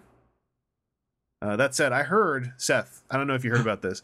I heard this, there's this this Canadian fan named Malwave. I heard he's got tainted G1 toys in his collection. He's passing off as complete. Like he's all like, I have a complete Star Saber, but I heard he got friggin' knockoff parts in his Star Saber. i heard he prefers a whopper from burger king Yeah, you know what? That sounds like a Malwave thing. Sure. Yeah. Yeah. I have a tear in my eye because I'm disappointed. i'm not angry i'm disappointed This hurts me more than it hurts you. Excuse me, let me wipe that tear away. Uh hope that answered your question, Malwave. Uh don't be like Malwave. Be Malwave. Seth, let's uh, let's talk about what we got this week. Did you find any Transformers in your neck of the woods this week? uh i got one of those little blind baggedy dudes Tiny turbo changers. Yeah, I didn't try to like be fancy about it and get a specific one. I just got a random one. Oh, who I just who'd you get? I'm not going to take this one front. I'm going to take one two back on the peg, and this is the one I get. That's the way. I do. You know what I usually do with those when I don't want to like grope bags or look at codes. I just hover my hand over and go like, where are my fingers gravitating towards? Well, this is probably the only one I'm going to get. Um, I just wanted to just get one for the fun of it. Um, I got uh, Starscream, Hey, which apparently, from what TJ was saying, is one of the best ones. hey. Because I listened to the last Even show. Hey! And at no point was I screaming in my head. Yeah. I, I I, can't can control my thoughts. I can't remember what Aaron was mad about again. Now I forgot again. I don't know, some I even asked him. namby pamby nitpicking nonsense. Speaking of Aaron, did you know he he built that Lego shuttle pretty darn fast? I was impressed. Like I watched Isn't his Twitter feed. a rocket? Yeah, rocket, whatever. It's a space thing. Rockets are different than shuttles. Whoa, how, sorry. Don't make Aaron scream in his I, head again. Am I talking to Aaron all of a Am I talking to Aaron slash Seth here all of a sudden? Uh, Aaron built that thing pretty darn fast for a multi-thousand piece Lego kit. well, I was impressed. he doesn't have a lot going on. Whoa. you two can sort that out. Uh, how you liking the the, the, the tiny Starscream? you know he's he's fine. Um I, I mean it's it's what it is. It's a two dollar and fifty cent or whatever it was transformer. So it's very small very simple. Um but it's fine. I mean it's uh like i don't have any feeling like i need to get any more but i think they're they would be a fun little toy for a kid. Would you be down if they did like another series of these that were non-movie characters, like squished down into that aesthetic? I'd give it a look. All right. I'd see how it goes. Um, it's just, yeah, I just don't know if I need tiny little guys like post bot shots. I bought so many bot shots. um, but yeah, he's very simple. You just make sure the arms are in the right place and then fold them in half, and there you go. You use a jet now. And he has his crazy space tattoos. Proper. It's proper movie. Yeah, like he's supposed to. These, Um, these Twitter pictures doesn't look like Starscream was in your bag. No? That looks like uh that looks like stunning Steve Austin with a shaved head. Yeah. Yeah, it was a rough weekend. He got bubble gum in his hair. So Aw. He had to shave his. Why he's flipping head. off the world. Yeah, Just came out of the bag, just throwing very upset. throwing the birds at heaven. uh Oh, cool. Uh, Seth, I got four Transformers in the mail yesterday. Four. Because uh, Toys R Us in Canada not only had a sale, but they had like a coupon code. And so I combined the two together along with a couple Titans Return toys that uh, it seems like maybe I wasn't supposed to find on their website. And uh, so I got I got a good, good ass discount on these toys.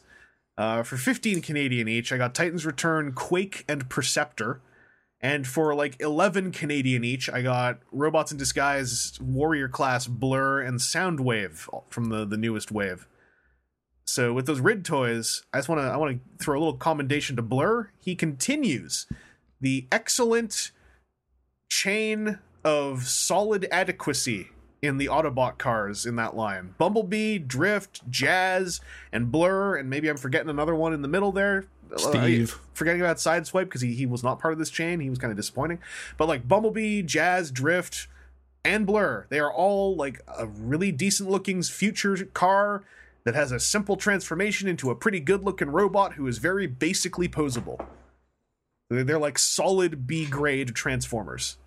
Uh, those guys. Blurr is, is is right along that path. Uh, he's pretty good.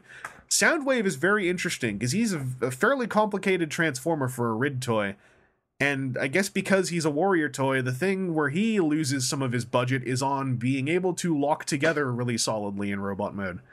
Because he's got this like accordion folded thing for his chest, and then his shoulders, the insides of his shoulders, like his armpits, are supposed to lock that all together, but they don't really clip in. They just kind of wedge in and then come apart when you start posing him. The thing that holds him together is when you put his shoulder cannon in, that happens to geometrically pinch together his chest pieces on one side. Um, so something about that toy that feels kind of janky, and also the the flip over platform his head is on is ridiculously loose.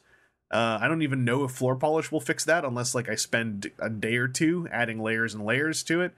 Um, so he's he's a good transformation, good robot mode, cool vehicle mode, uh, but uh, very sh- not shoddy, I guess, but like C minus build quality for that line. Like I was, I was kind of disappointed with him. Um, he looks cool though, and uh, his his truck mode holds together great. So I don't know. I'm gonna do some do some work on him. Uh, Quake is uh, is a way more interesting looking version of Hardhead. Uh, and that's really about it.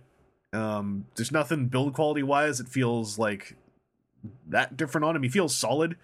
Maybe he feels a bit closer to my Takara Tomy Hardhead than my Hasbro Hardhead. That's the closest I can come to for comparison. Uh, Perceptor is really cool. Um, I would love to see an official photo of his intended tank mode.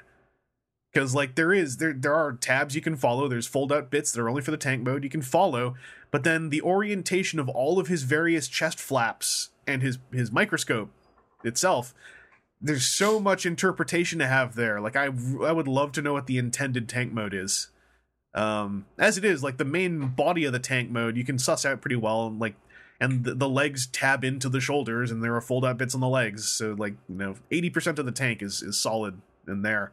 I just re- really would like to know how the the chest flaps all are supposed to be arranged.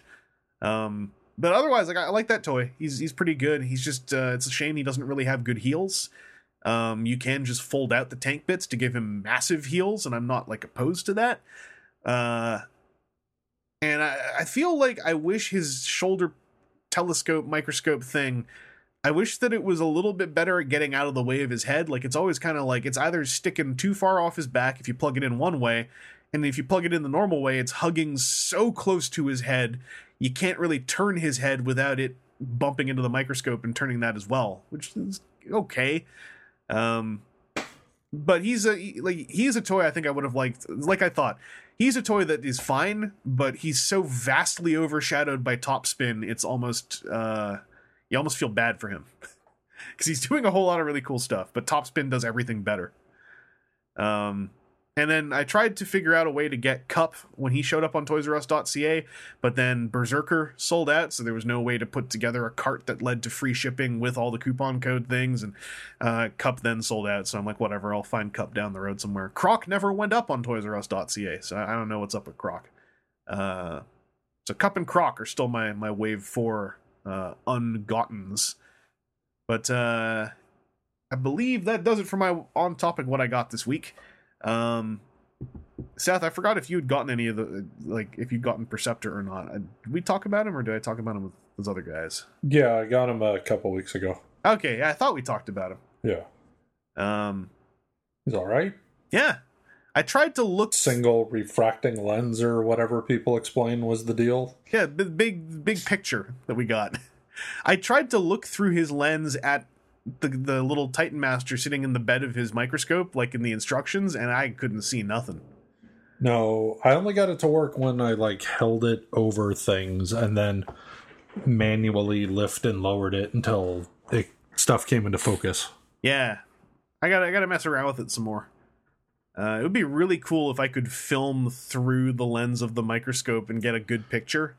But your camera's broken. Yeah, it it came back to life after a few days, but I'm afraid to shoot anything past about a minute long on it uh, until I get it fixed up, and I still haven't gotten all that done yet. Try with your phone camera because it's got a small lens that might fit in the in the eye hole space, Give it a eye shot. hole space, eye hole outer space. I've got macro Space extension hole. tubes for my normal camera, and I feel like that might Oh. help too. Like get a macro shot of the tiny microscope lens looking at something else tiny. It's recursion. Uh anyway, that's all our Transformers what we got this week. So we're just gonna go into the off-topic section. Seth, did you get anything off topic this week? I think you did. I think I know what you got. But but tell me what you got off topic. I got a bunch of Marvel figures. I didn't know about that part. I missed that. I got Wave Two of the Guardians of the Galaxy. Oh, stuff. did you get Death's Head? Yes, I want Death's Head. How is he? he's huge. Is he any good? He doesn't fit in the Ziploc bags that I use for Marvel figures. I have to get a bigger bag. Garbage. What a garbage toy. Throw him out. Yeah, he's just massive. Um, like he, that's why I thought he was going to be the build a figure of the way because he's so dang huge. Mm. Um, Mantis is the build a figure, isn't she? yes. That's weird. Well, I figured because there were already two, it, like so. There's three female figures in that wave, Mm. and maybe they thought the one that doesn't come with any weapons or awesome stuff might not be as attractive as a standalone figure. Um, so let's just chop her into pieces and make her the build a figure. It's always so weird though. like Um, Jubilee was that as well, and like I think the case assortment on Mantis is the same as with Jubilee, where there's like m- one more of the figure who comes with like her entire torso, and so Yeah. like there's surplus Mantis torsos. This is just weird. Oh no, no, that's not the case because Death's Head doesn't come with any parts. Yeah, yeah. because he's giant. And if I remember correctly, Rocket comes with the torso. Yeah. 'Cause- And you know that kind of evens out the the amount of plastic because Rocket's pretty little. He comes with a little Groot in in a Reaver suit. I just I, I think there are two rockets per case in like the shipping case. Oh shit! Okay, That's what I mean. So like like the the case assortment on that, there are more rockets than the other toys, which means there's more like limbless mantises than than there will be limbed manti. well I can see more kids wanting a Rocket than they want a Mantis. I know it's just gonna be weird when there are all these like buckets of you know people trying to get rid of limbless mantises. Like, it's cre- cre- it creeped me out with Jubilee as well when it was like, all right, armless Jubilee, armless headless Jubilee is gonna be uh the the, the shelf warmer. It's like okay, cool. Well, I really want some of these movie tie-in waves to only be movie figures. I can't. I'm I'm amazed that that wasn't the case for Guardians. As much as I like the non-movie guys in those lines. Yeah. Um, well, I mean, this comes with a big gold idiot. I don't know who he is. I, I looked I him up because I wanted to know who he was, and he, he looks very unimportant when I looked him up. Yeah. I mean, I I don't care. I I assumed like, oh, maybe he's some big goon of the Sovereign from the comics, and that makes sense because you know the Sovereign were in the movie, and then no, he was created by some robot race. So, okay, why why not to have something that's some way relevant to something from the movie? Um, and then so then the Adam Warlock in there is fine because they hint at Adam Warlock.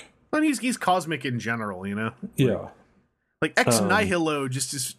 I don't I don't know. I mean, I'm not up to date with cosmic. It's just I've never seen any call for Ex Nihilo ever. Yeah. Now, it's been a long time since I read that 90s ass Death Head comics, but his one arm isn't always like a giant gun and knife mess, right? I don't think so. It could go to normal. Okay, because he comes with an optional hand for his not giant mess of gun barrels and knives. Um, but the toy is always going to have one arm that's a giant mess of gun barrels and knives. Um, you know, like a Transformer movie character when Yeah. their arm just turns into a bunch of sharp metal and gun barrels. A bunch of violence. Yeah, they totally ripped off extreme 90s comic book characters for the Transformer movies. I'm just realizing this.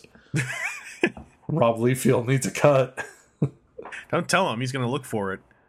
That's a dude who has time on his hands. Um, oh, where was I? Um, yeah, so so he has like a fist hand and then a sort of crooked pointing finger hand. It's strange. Hmm. his his optional hand, um, and that's pretty much all he comes with. I mean, he, but he's huge. Um, there's another Star Lord. I don't know how many Star Lords I need. I still have more Captain Americas and Iron Mans than Star Lords, so it's not that bad yet. Um, I don't like the face sculpt though. Like he he's supposed to have his wry little smirk, but I don't think it really translated too well to the figure. I mean, the rest of it's fine. The long jacket and scarf is fine. Um, he comes with a tiny little Walkman that plugs onto his belt. That's gonna get lost. um, I I actually thought about like maybe I should just glue this here. Or get some, get some, yeah, glue it in or get some like uh, poster putty. Yeah, which I have. All Um, right, whoa. it did fit in like it, it did feel like a pretty good fit considering how small it was and how small the little peg is um but if you moved his leg too up too far the the thigh is going to just push it off um then Gamora and Nebula uh, both have really good face sculpts. That that was the big thing from the first Guardian movie toys is they got so much better with the face sculpts. Yeah. Like like much like the the Wave 1 Star-Lord is just a ridiculous improvement over the first movie Star-Lord. The same thing with Gamora. Like this Gamora is so much better than the first movie Gamora. It's it's ridiculous. And then uh, Nebula almost seems too skinny. Like man, she's got skinny little arms. Well, Hmm. skinny long arms. It's it's almost concerning. I'm almost I mean, can- worried you- that I'm going to break her little twig arms. You can play it like, oh, she was just in like a horrific spaceship crash and she hasn't unscrewed up her her arms yet. You know, with her her really well, creepy. she comes with yeah, she comes with that creepy little little robot arm that you could swap on. Ugh. So you could have her with her little creepy arm, little creepy claw. um, yeah, like Karen Gillan is a thin lady, but man, the Nebula toy is like too thin. Uh, otherwise, it's fine. And then Mantis is, is really good, all put together. Um, uh, they're all good figures. It's all good, except for that big gold idiot. Who cares? I'm I'm Throw down throw 'em I'm down for that uh that Death's Head. I'm I'm realizing though, like the uh, this didn't even hit me when they announced this wave. It's like they did Death's Head 2 before iconic Death's Head 1. Yeah. Like Well, okay. So a, a little criticism on the death's head. Um, the the face sculpt could have been sharper. It's a little fuzzy, mushy looking when you look at it close up. I would have. It would have been nice if the details were a little sharper sculpted. Yeah. Well, uh, with with alien or you know not non human head designs, I always there's a little bit of leeway I have sometimes with Marvel Legends anyway. But I see what you mean. Oh. Uh, then I think the thing that you thought I I had gotten, um, You so I had ordered from Etsy those uh video game and pinball machines, uh, one twelfth scale. Um. So there's pros and cons with these things. Um, the I, I think if you're going to get these, you have to go in with the knowledge that these aren't mass produced in a factory somewhere. Mhm. This is like one dude in England who makes them by hand with the tools and materials he has available to him. So they're mostly balsa wood. Um, like the legs of the pinball machines are plastic. Um, there's a a clear plastic top over the top of the the play field on the pinball machine. Some of the video games have similar uh, clear plastic over where the screen is. Like for for games where in the original arcade there was a clear glass in front of the monitor, like the monitor may have been set a little farther back or something, and just a way to keep people from getting their grubby mitts on the the monitor screen. It's like a spit guard. Yeah. Um so they're they're mostly balsa wood. The the fit and finish isn't hundred percent great. Like some stuff doesn't line up quite well. There might be a little bit of a gap here or there sometimes. Um the stickers uh for all the artwork um just looks like the quality of printing you would get from a printer you would go down to Staples and buy like a mid price printer. So a, a lot of where these things fall down is when you look at them really close up for detail. Um, like I, I tweeted pictures of the pinball machines this morning Mm. and I took some close ups of the Tommy pinball machine. because you could really see like in the play field there's a Union Jack, and you could see like Jaggies, like the PlayStation One era game, um, in the lines of the flag. Um, oh so, yeah, I see. Yeah. yeah and and sometimes the stickers aren't lined up quite right but i think when you compare them to those namco cabinets that came out recently hmm there's problems with their stickers too and um one of the problems is you have to apply the giant side panel stickers um and some of their stickers aren't lined up quite right and some of their stickers are peeling a little bit Yeah. um And they they cost more, don't they? they cost a lot more Yeah. and now they're plastic instead of hand cut balsa wood um so they're potentially less fragile like i haven't gotten rough with these things but they're very light Mhm. these the etsy ones um l- lighter than i expected um, I don't know what I expected them to be made out of. I mean, he lists the materials as wood and plastic on on the page, um, but when I felt how light they were, it's like, oh, this is like balsa wood. like this Yeah. is very thin. Um, so, like, if they're in a display and you're not looking at them close up and inspecting them, or using them in pictures where you're not close up and inspecting them, um, I think they look fine, and I think they photograph maybe better than those Namco ones, um, because like I think the screens, like the the the, the image of the screen is really dark and hard to see on the Namco ones. Um, where just this opaque uh, printed screenshot that that the Etsy guy uses in some cases I think work better. Um, so like I think the perfect one of this is some aspects of those official Namco ones and some aspects of this this uh Etsy guy mushed together. Yeah. Um, one of the things that makes it more forgivable with the Etsy things is, on average, the cabinets are twenty dollars and the pinball machines are twenty five. Some are a little bit more or less depending, like on the size of the thing. Like the big sit down environment video game cabinets are a little more because they're a much bigger, complicated piece Yeah. um but and, and then like with the pinball machines the legs so the plastic legs um could really use some trimming now the the way it was packed up because i got uh the the small diorama piece which is like a three-sided cube. So you have the the floor and two walls. Um he had everything wrapped in bubble wrap and then stacked up within the confines of the cube, uh, the diorama piece, and then that wrapped in multiple layers of bubble wrap and put into a chips box.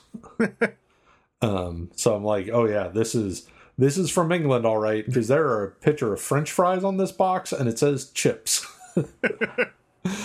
um, but even still, two of the three pinball machines had one of the legs popped off. Hmm and they're just glued straight glued on so like there's no pins or pegs or anything that got broken. So it was very easy to just bust out my little bottle of gel crazy glue put a little dab in there and glue it back on. So it was fine. I mean it's not a big deal. I fixed it super easy. But what might not be a terrible idea is to pop all the legs off. Like ship them without the legs glued on. yeah.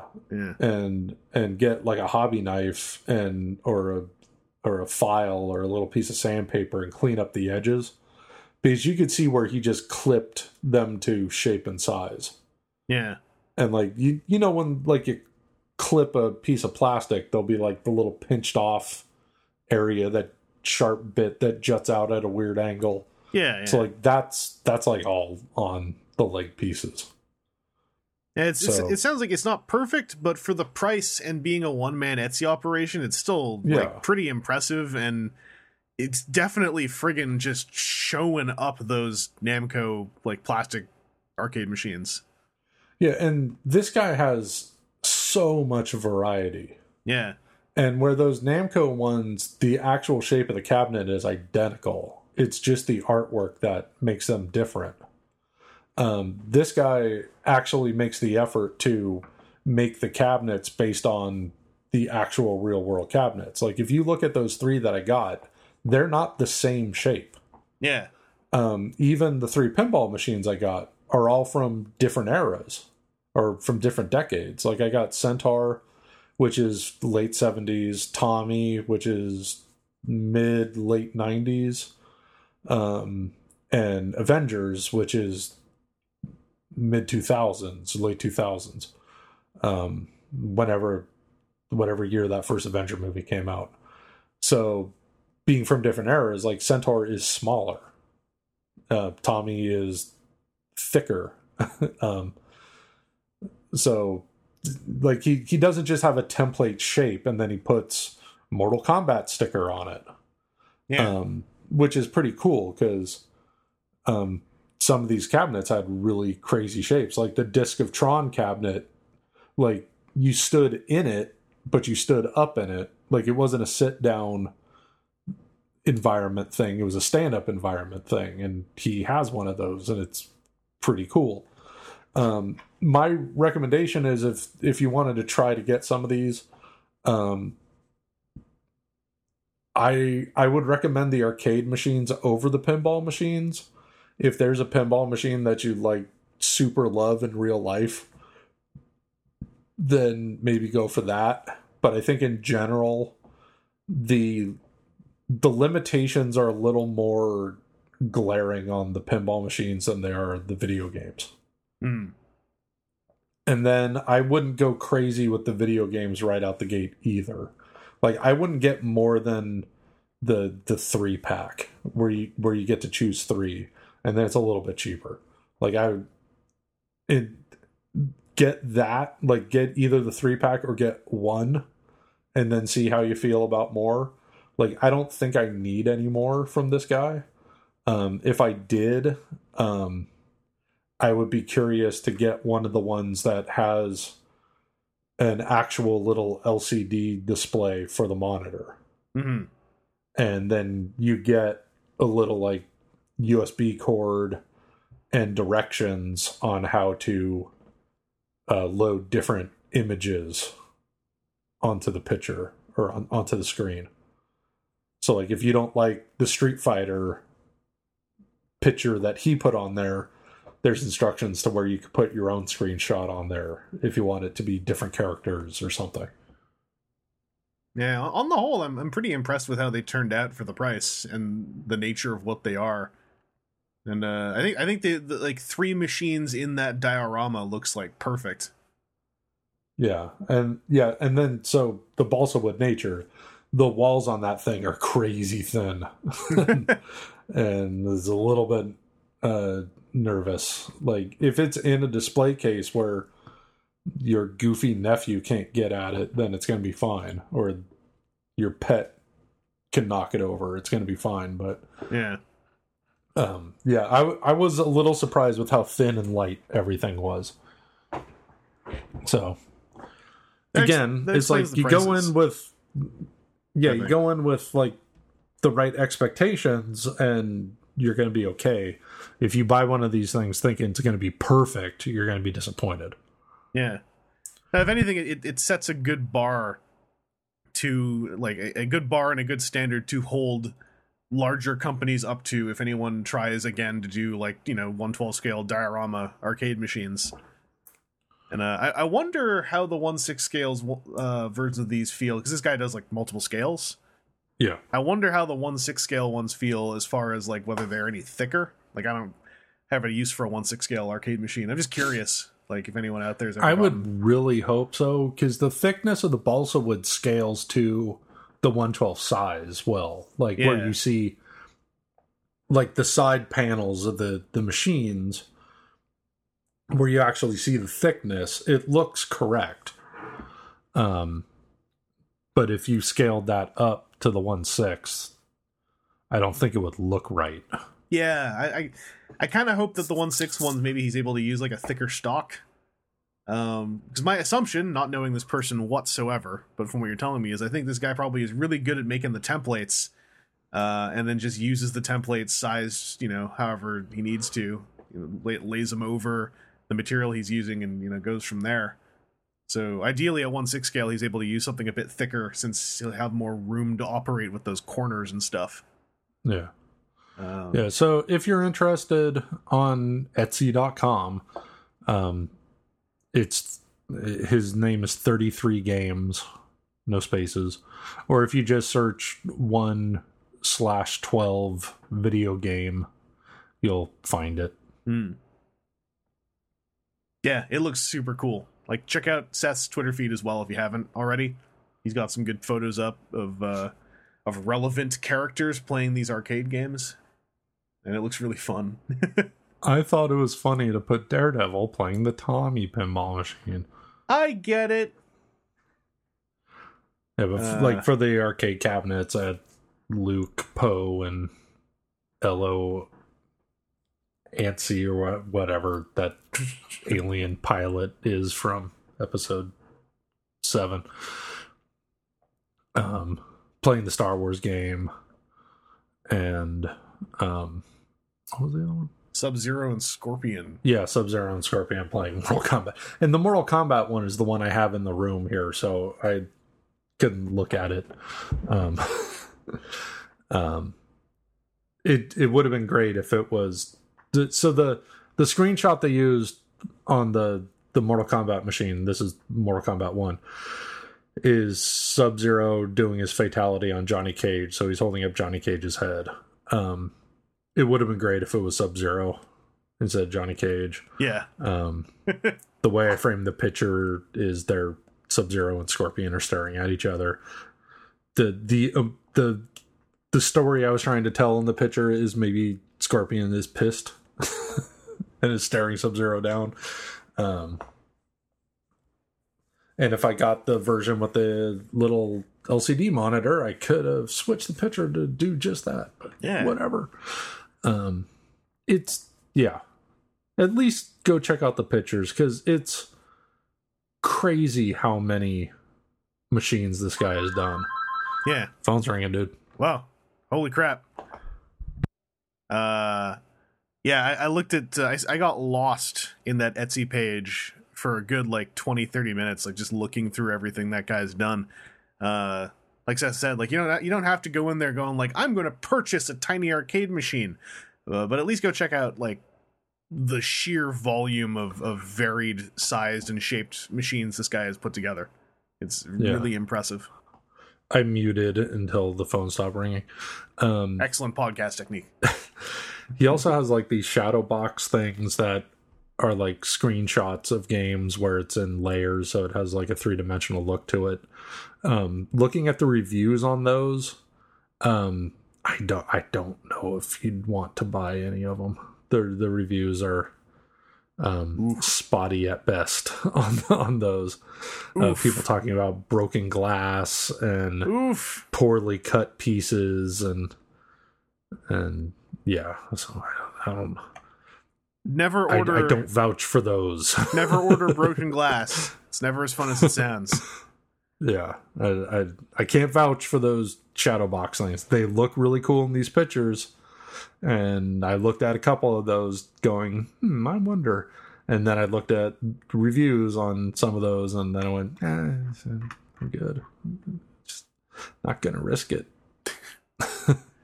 Um, But look at the pictures; they, they look neat, and they might inspire you to make your own. Yeah. I know? I'm I'm not you. make some that don't have broken glass in them, and then we can even start talking. Good start. Uh, anything Don't else off topic on your plate this week? Oh, I don't think so. Four Horsemen did that sale. I snuck in there and got a couple orders on. So that sale, the only thing in that sale I, I remotely wanted was Ilgar, and I was like, "Hey, I bet Ilgar and Pixxus are going to sell out fast." And I forgot about the sale, and then I saw in the way I remember the sale happened is I saw on one of the Mythic Legion's Facebook groups the war stories of people who tried to get Ilgar and Pixxus, and I was like, sounds like it was the kind of thing where it's pretty all right that I skipped it because those were the only I- ones I was after. And Ilgar and Pixxus, like the they are the names you see everywhere in threads about that sale.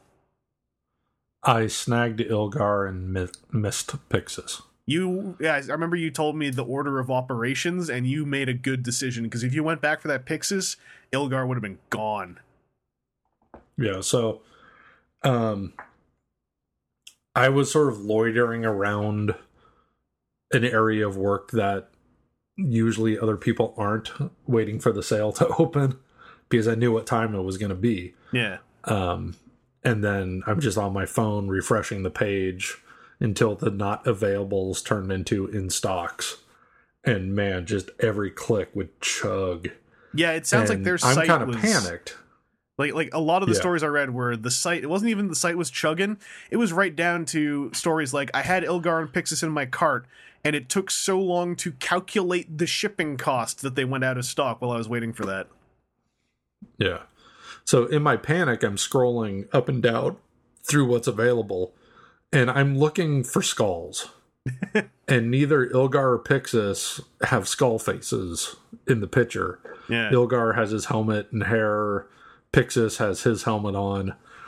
So I, I remembered the beard. So I spot Ilgar, click, wait, wait, wait. It's loading, it's loading, it's loading. Add to cart. Okay, back. Um, scroll, scroll, scroll, scroll. Oh, there's the Templar Legion builder. That'd be cool to get a couple more of that. Click, add to cart. Then I go to change the amount to two and it's just going so slow at this point. Now it's really going slow. Yeah. I'm like, I should just check out. that was the other I one. I should not tempt fate anymore. I should just check out. It was it was Ilgar, Pixxus, and Sir Godfrey that caused that entire cr- like site wide molasses, from what I understand. Yeah. Well, I wasn't after Godfrey, so Yeah, that was fine. you know And, what? yeah. ne- so I got through checkout, and then I'm like, okay, I'm gonna go back and look for Pixxus, and then it was it was too late. it was Yeah. way too late. they like I think that this is just me. I think that the way that sale went completely justified the fact that you and me got Godfrey and Pixxus, you know, consecutive like what's the word I'm looking for? You got Godfrey, I got Pixxus. We got them off eBay basically. I think that we did okay. Yeah. Well, at first I was like cursing. I was like, "Damn it, damn it! I missed, I missed one of them. I missed it. Damn!" And then, I, then I calmed down. I'm like, "Okay, I got something. So at least I got something. It's fine. Maybe there'll be another chance in the future." And then a little later, like I go on Twitter and I just see people like, "I didn't get anything. It was all gone before I could even click one button." Yeah. And I'm like, okay, I did better than most, so I shouldn't complain. if, if you got Ilgar, Pixxus, or Godfrey off that sale, you did really well. There, there are like a handful of people who got Ilgar and Pixxus, and I'm like, y'all better not waste any money on any lotteries anytime soon because you've used up all your good luck for like the entire year. Like, yeah, that that or they wrote a script and a bot did it for them. yeah. and obviously, like, it, it sounds like every pre Series 2 figure in Mythic Legions is going to get at least put up for the chance of another run when they do their big, like, we're going to do pre orders for everything and see who gets enough to get another run done. I'm oh. sure Ilgar, Pixxus, and Sir Godfrey are going to like be three of the top ones that get redone, but though that production run sounds like it's going to happen after Series 2. So it's going to be like sometime next year when those figures are out. I think that paying like the extra 20 30 bucks to like hey guess what? I got pixxus because i thought he, uh, he's a skeleton. He's in really cool colors. I have him now and i'm happy with him. Like i'm good. Yeah, well, I I found out later that um, Pixxus, um, my girlfriend actually was looking around eBay for it, um, but right before my birthday, hmm and I was like, and she's like, oh, I couldn't find it. Nobody had one up, and I'm like, it's that's for the best because if you had got me that, I would have loved it. That would have been amazing, and you would have been amazing for getting it for me, but it would have been so expensive. yeah I would have felt guilty about it. So the the reason I got the if one I, I, got, never own a Pixxus, I'm gonna be all right. the, the reason I got the one I got is because he's the only time I ever saw Pixxus on eBay for like he was like 65 or 70, I think. Yeah, And I was like, well, you know what? With my limited knowledge of this marketplace, and this is like whatever whatever it was, like earlier this year, I was like, you know, sure, whatever. And I feel okay about it. Like that's the one I overpaid on. Uh Yeah. and yeah, like you got Ilgar, so you're you're already like you're halfway to having Ilgar and Pixxus. Just like just like me. um well Seth, I, I did something off topic. I finally started playing Overwatch.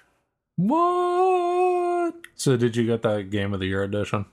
Um, no, I, I I've had Overwatch for a while. I just never actually What? started playing it because I kept I kind of wish you got the Game of the Year edition because I wanted to know what it came with.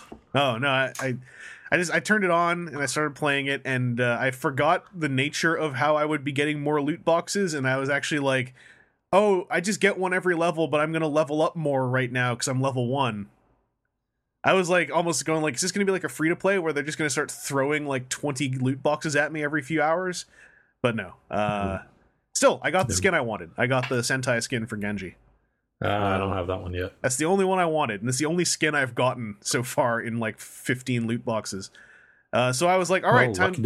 I well, I got I got in the same loot box. I got the Sentai skin for Genji, and I got one of his fancy pants game of like uh, or play of the game animations. Oh, which one? Ah, it's like him and a bunch of shurikens is all I remember. Oh, all right. Uh, so I thought, you know what? I should start trying out Genji because I tried him out. I went the first thing I did when I got the game after doing all the tutorial stuff is I just went straight into like the one where you just get a random character, uh, and every time you die, you get a new random character, and Yeah. that was fun. I really liked that mode. But I Yeah, that's a good way to kind of get a lot of tastes of characters yeah, and not and not worry about letting your team down because everyone's getting random stuff. Well, because also the other two ways to do it, there's the training room, which doesn't do anything because you're not like the the training bots are completely unlike anything you're going to actually face, even if you play against AI controlled bots. The training room is just all these stationary targets, and I'm like, this isn't really teaching me anything. No, then- I just go in there if it's a character that I'm not at all familiar with or haven't used before, and it's like, Yeah. okay, this button is this, this button is this, this button is this, this is how they jump, this is how they move. Okay, let's go. Well, and then It's there's just also a chance to use all the buttons. there's also there's also like the skirmish thing in between loading, uh, like into a real game. And Yeah. the skirmish is even. I thought like, oh, this is the best place to try something out. But it's like half the time I'm in a skirmish, I can't find anybody, or everyone's just like doing dance emotes, and I feel like a dick if I walk over and like shoot everyone. Yeah, I don't Although I- care about that at all. I did that. I did that once, and it was really funny. uh, but I found like, what's the class Genji's in? It's like the the offense class, right? Attack, Attack class. attacker. that's the class I'm the worst with so far. Like, uh, I did okay with Pharah, but and I've gotten better with more of them. But the attack class, I was almost like because they're so they were all so glass cannony in their nature. Um, I just I, cause I I get hit when I play f- first person shooter games. So when when I was doing my first day of trying this game out, every time I got an attacker class character, I was also just dead most of the time. Uh, and then Genji, because I didn't read up anything, Genji you kind of have to play a certain way and I was playing him like everyone else, which means I did the, the the really terrible thing of like, well, I guess his shurikens are his main weapon, and then I'm going like, why does he suck? Why is his character so terrible? And I went and just read like a, a one page like guide on him where they're like, all right, here's the thing with Genji, shurikens are not your main weapon. Your main weapon is melee and the dash and reflecting bullets. And I was like, oh really? And then after I read that, I played him some more. And then I had my moment with him where I was like, so I figured out with, with Genji and Reaper, I, I when I play those guys, I'm like, this is to harass the other team less so than it is to be like the all star who kills everybody. Because Yeah, these two guys can like just that too. yeah, yeah. Like uh, like once I realized harasser play is like a thing you can do, I had a lot more fun where I'm like, I'm dying a lot, but I know that I'm also like viciously distracting the other team by like running in with Genji or Reaper and just like getting everyone's attention for like 10 seconds. But then with Genji, I had my moment where like they were what was it? They had a bastion in turret mode parked on the payload, which is like a phrase apparently. and he was killing everybody. And I was like, what if I just walk up to him with Genji and reflect his bullets? Yep. Shoots at me with the turret, turn on reflect. Bastion is dead in like two seconds. And I was like, all right, that was freaking cool. Yeah. no, Bat Bastion players have to learn to stop shooting this moment they see a Genji and take that opportunity to heal yourself because I didn't think he would die so fast. I was like, because I, I, was I was getting kind of like down on Genji. I was like, there's no way Genji's gonna just wipe out Bastion by reflecting one burst of turret. Oh, there he just he fell to pieces. Okay, yeah, cool. No, I'm I'm horrendous with Genji. He's he's one of three or five characters that I've just never gotten. Like Zarya is another one. Like oh, I don't good get Genji Zarya. and Zarya players are a nightmare, and they just can destroy. It they've just never clicked with me. I, I like I just don't get them. Like there's something about them that I don't understand, and I probably never will. re- reading that guide, I'm starting to understand Genji better. Um, I think the reason why I'm starting to get him is I also really like playing as Roadhog, where it's like if I have like special powers that are melee oriented, something about that clicks with me the same way that like I really like uh, Pharah and Junkrat because they're basically like grenadiers, and I like that stuff as well. Um, I really like Junkrat. Uh, and- yeah, Junkrat has like when you look at your stats on how much you've played of a character, Junkrat is far and away my most played character. like like the, the this number of times I got away with garbage using his ultimate, where people just stood in a big crowd, and I was like, okay, Well, one of the the secret or secrets, one of the tricks with using his ultimate is if you drive it straight at the enemy from the direction you are squared off with the enemy from, they're they're probably gonna shoot it Yeah. and wreck it. If you can get around the side, if you could get around behind them, if you could be behind a wall and drive the tire up the wall and drop it down on them from above, that's where you're gonna get kills. oh yeah, I, I was always like uh, trying to start up the tire a good distance from them so they wouldn't hear the startup. Hopefully, Yeah. because I've also I quickly learned when you hear the tire coming, it's like one of the most terrifying moments in that game. Right. And that's another strategy for using the rip tire isn't necessarily to get kills. If you get kills, that's a bonus. Yeah, But just to make the other team panic and distract them and give the rest of your team a chance to to to get some bullets down on them. Yeah, like like the the the game is really. Guess what? Turns out Overwatch is a good game. It's it's really nicely designed for number one rewarding you for doing just about anything. Like not like hard rewards, but like making you feel congratulated. Uh, Yeah. But also like with that roster. It was pretty easy to find four or five characters I really liked playing. Like on the healer side, I was like, you know, I tried out Mercy and I was like, this is okay, but I find it really boring. And then I was like, I want to be able to heal people. What if I try Lucio? Uh, and then like I had some friggin' kick-ass games with Lucio because he just felt more like up my alley because he's like, I'm still healing everyone, but I'm able to be more active with what I'm doing. Uh, whereas I know that there is a mindset, there's a type of game player that will enjoy Mercy more, you know, like the way in City of Heroes, a lot of people who just enjoyed being an empath defender. Um, but then I had the thing where, you know I'd heard all about how Genji and Symmetra are like people will quit teams sometimes if they see you playing as Symmetra. So I I, That's that's ridiculous. I got I got I was on a team where we got squashed by Symmetra's turrets, and I was like, I'm gonna go try out Symmetra. Uh, now, if I'm ever in a game where it says you're gonna defend, I'm like, if no one's picked her, I just go pick Symmetra because like two out of three times, I have a ton of fun playing a Symmetra on defense. Yeah. Uh, like setting up those turrets. The number of people a year into this game, the number of people I encountered who would just kind of walk into the death tunnel and die. and that was that. I was like, this is kind of cool. Yeah. Uh, um there's yeah like and part another aspect of learning the game is what characters are good for which maps mm, and what side of the map you're on sort of a thing like i love junkrat he's a he's one of my favorite characters to play but there's some maps where i would never choose junkrat I'm starting. To, I'm starting to get that. Uh, Also, another thing about this game's design that's fantastic is the just you get to switch your hero and it's not a big deal. Yeah. Because yeah, I, I learned sometimes where I'm like, oh healer, I'll just be Lucio, and then we're in a situation where I'm like, Lucio is actual garbage in this situation. I should there's a be lot of cliffs else. around, Yeah. Lucio is the friggin' murder machine.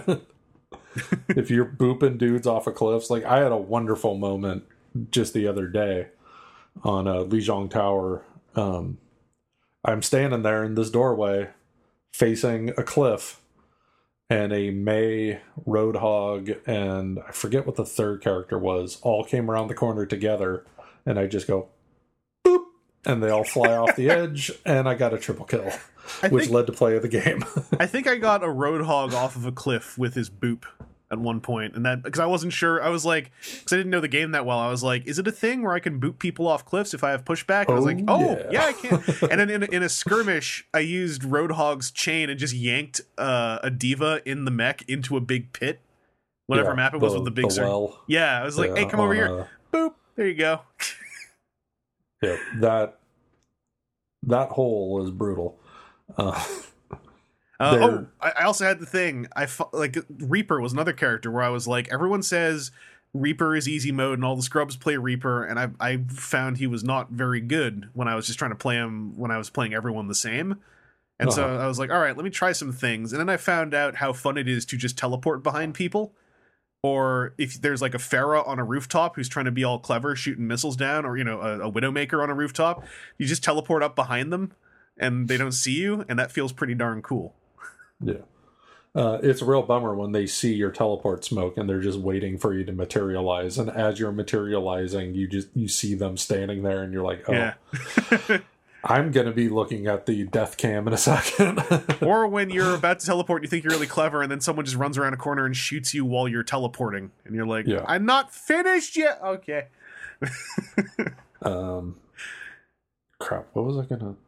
It's also great because I'm, oh, I'm okay. like, so there there used to be a mode in the arcade where you would get random conditions that went away um, because uh, they they added the custom game mode thing, which I've not messed with whatsoever. eh, But there used to be a random mode that would come up that was on that map with the big well in the middle, um, titled "This is Ilios." and the only characters you were allowed to choose from were Lucio and Roadhog. that's great.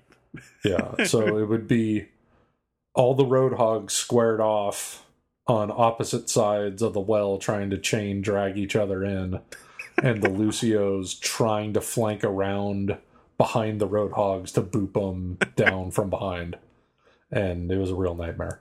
But not as much of a nightmare as the mode where you can only play as Mercy or Pharah. That was completely bananas.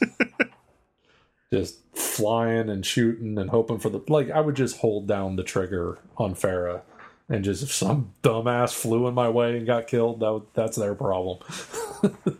I tried. I tried the the one versus one duel once, and it was interesting. Yeah, that's but it, it, it was a rough one. It was interesting to do once, but like the first guy I had was just spamming in the chat, "Don't pick uh, who was it? No Sombra, please no Sombra, please don't pick Sombra." So I was like, uh, "It seems like more trouble than it's worth." I don't want to. and I, actually, that's I think that's still the one character I haven't put any real time. No, uh, Sombra and Torbjorn are still two characters I haven't put any real time into. Um, so I'm gonna give them a shot. Sombra, I was gonna try, but then because I was new to the game and I pushed F1 to see how all her buttons worked, and I was like, this is too much. Uh, but now there were other characters where I felt the same that I've gotten used to, so I gotta give Sombra a try. Yeah, Tor was one of the characters I played the most early on, and then I've kind of moved on from him. He seems straightforward enough. Um, Yeah, it's put the turret down, protect the turret. he always sounds so um, sad when his turret that dies. close to the turret. Like, Well, yeah, I mean, he, it's his thing. He built it. eh. He has a uh, one of his anniversary play of the game vignettes is him flipping through a photo album, and then he holds and like he's got a tear in his eye, and then he holds it up, and it's just all pictures of him with turrets. The uh, Um, the characters I got into also made me realize the sheer number of members of that cast that like at least maybe because I haven't been paying enough attention, but I was like this they've made some really cool CG movies for this game and there are still like there's a huge chunk of this cast that haven't had cool CG movies yet. Yeah, Uh most of them haven't. yeah. And a lot of them are the ones that I Um, ended up really liking playing as. So I was like, I want to know more about these characters now. So when you're playing Reaper, you, you've noticed those orbs that appear once enemies die. after a while, yeah, and I felt really stupid that it took me a long time to notice them because I was like, "Oh, those are healing me. That that's probably how he Right. survives attacking people." Okay. So that's going away. Oh, He he's not going to have those orbs appear anymore. He's just going to heal.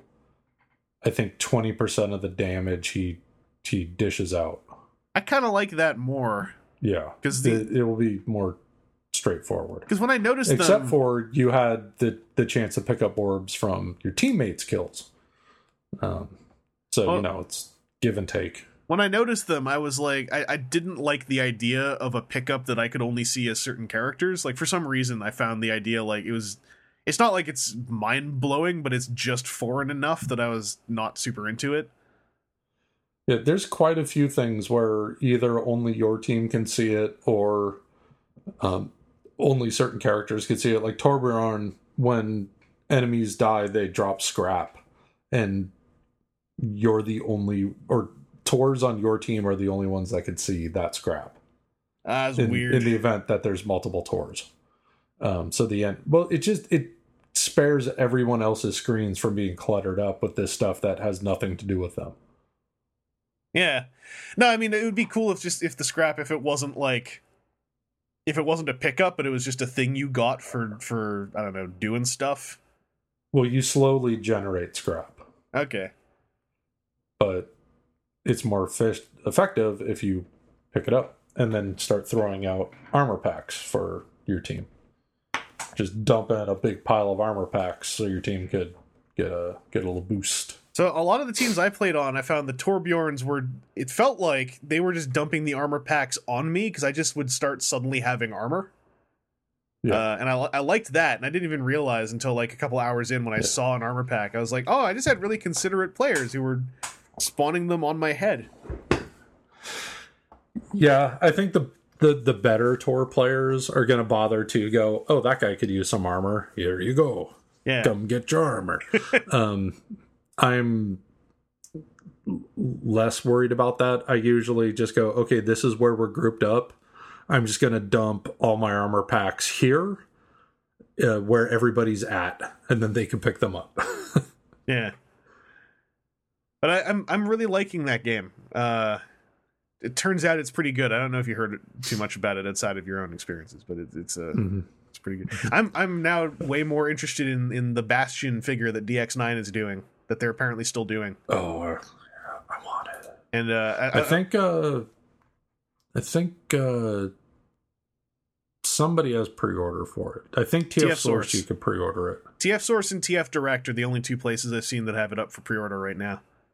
Yeah. Um, and and I remember for a while I was kind of I was like, oh, why are they parts forming the treads onto this guy's tank mode for this toy? And then I I watched a Bastion transform into a tank, and I was like, oh, the treads just kind of grow out of nowhere. All right. Mhm. I'm I'm okay with that. Would have been cool Um, if they could have had them transform out of something and instead of doing them as rubber, but it's fine. Uh, I, I like playing as Bastion. Bastion's fun.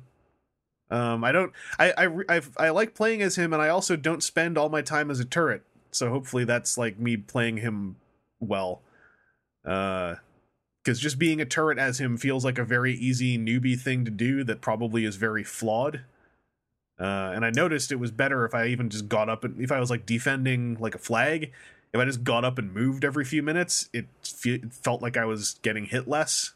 Yeah, like if you don't have a a Reinhardt or an Orisa putting shields up and for you, you kind of got to shoot and move. Yeah. He, he transforms really fast, so I, I thought it was really fun. Like sometimes I would even just like if I'm running around and I got into a fight, I was like, "All right, you know what? You're starting something. Now I'm a turret. All right, now start something." And then like sometimes that wouldn't go well, but sometimes it would. Yeah, they they recently tweaked his balance, so Um, his bullet spread is more at range to to cut down his effective range a little bit. Yeah. Um, they increased the speed of his his uh, mode transformation, and they made it so his self heal you could you could do while moving in scout mode. oh so yeah. you could like heal yourself as you're running away, but you move slower and can't shoot. Yeah, reading up on But- s- on some of those old version things because you know I just started playing it after this anniversary thing started. Uh, is kind of neat how much different the game is that I'm playing than the one people played a year ago. Yeah, Uh, like a lot of Symmetra is different. yeah, um like the the beta um like i didn't um the the early beta um not the open beta the invite beta um i had no playtime in um bastion had shields in turret mode which they quickly discovered made him like unkillable yeah, that sounds ridiculous. and like, yeah, like I was reading up on Symmetra a bit because I like playing as her, but I was also like, I wonder where this like shield that goes forward came from. So I read the history of her patch notes, and I was like, oh, okay, I kind of dig it now. Like seeing why they they gave her that. her little shield thing uh little shield boost was kind of useless Yeah, and, and the move you forward would put shield it on everyone at the beginning of the match and then forget to ever do it again and it wasn't that much health anyway the the move It's like forward shield. I found like it was it was surprising how many times it was useful to just fire it off in the middle of a fight. Yeah. And then sometimes it would also kind of because it's this big, you know, blue thing suddenly moving towards them or red thing. Uh, it also had that psych out effect sometimes where if I just shot it at a charging group who are coming to take their payload, sometimes some of them would be like, "What the hell's that?" and like kind of scatter. And I'm like, "All yeah right, that's that's my problem i know it's not going to hurt me but if i see that thing coming at me i like always like sidestep to get around it yeah." and as i'm sidestepping i'm like why am i doing this It They- they- why am i trying to dodge it it's not going to hurt me they they make it look really spooky when it's coming right at you out of nowhere. yeah So it's fun like the the fact that I can kind of play psych out games and harassment games in that thing without like you know obviously you can play like healing games as well and then you get advancement still like I like the number of things I can do outside of just like getting a large kill count. Uh, yeah so I'm, I'm happy with it, and um, I'm Yeah, hoping the- good toys come out. Yeah, the only thing that's bumming me with the the anniversary stuff is there's 11 uh epic skins, uh gold skins. Um there's no way I'm to get them all and this will be the first event where I don't. So I think I think subconsciously that's part of the reason why I waited a good long while is I wanted to go into the game when there were skins I would not be able to get to just like day 1 erase the ability to try to collect everything. Yeah. And it's really helped cuz like I'm like I just I got the I got the Sentai skin. I'm I'm completely happy now. That's that's the only one I really wanted it's, out of the stuff that's available and now I'm like whatever, cool. Uh, I'm never gonna get the Christmas ones anytime soon. There's a whole bunch of skins that are just like you know you can't buy them, can't get them, and I'm like that's excellent. Uh, I'm sure a lot of them will come back around again at some point, but it's it's erased the need in my head to like have a collection in the game. Uh, also, I'm really tired of getting sprays, and I've only played for like two days. I don't mind sprays as much as the player portrait things, which I think are absolute garbage. oh, I, I put and when I open an event box and there's only one event item and it's a player icon, it's like, well, I might as well have gotten nothing. I so I kind of equate those as the same thing in my head. I forgot player icons were a separate thing. But yeah, player icons and sprays. I guess sprays you can at least like be an idiot and like spray them on people and stuff. Uh, or the only thing I've really seen done with sprays is before the door opens. If you're the attackers, everyone tries to get their spray in last on the door.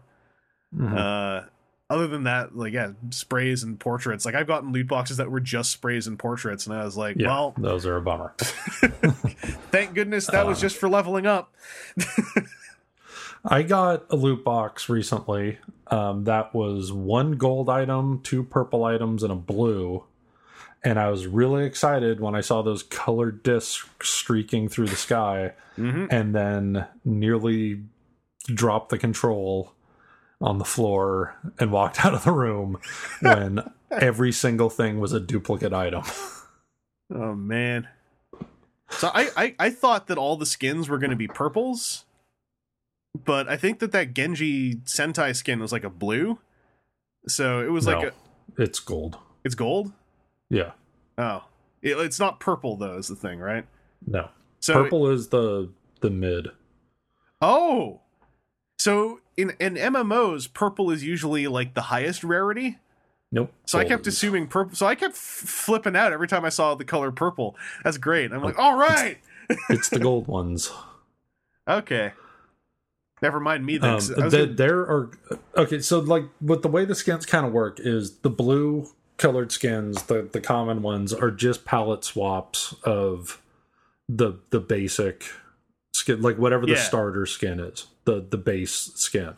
It, so there's the blue ones are palette swaps. The purple ones are um a tweak on it.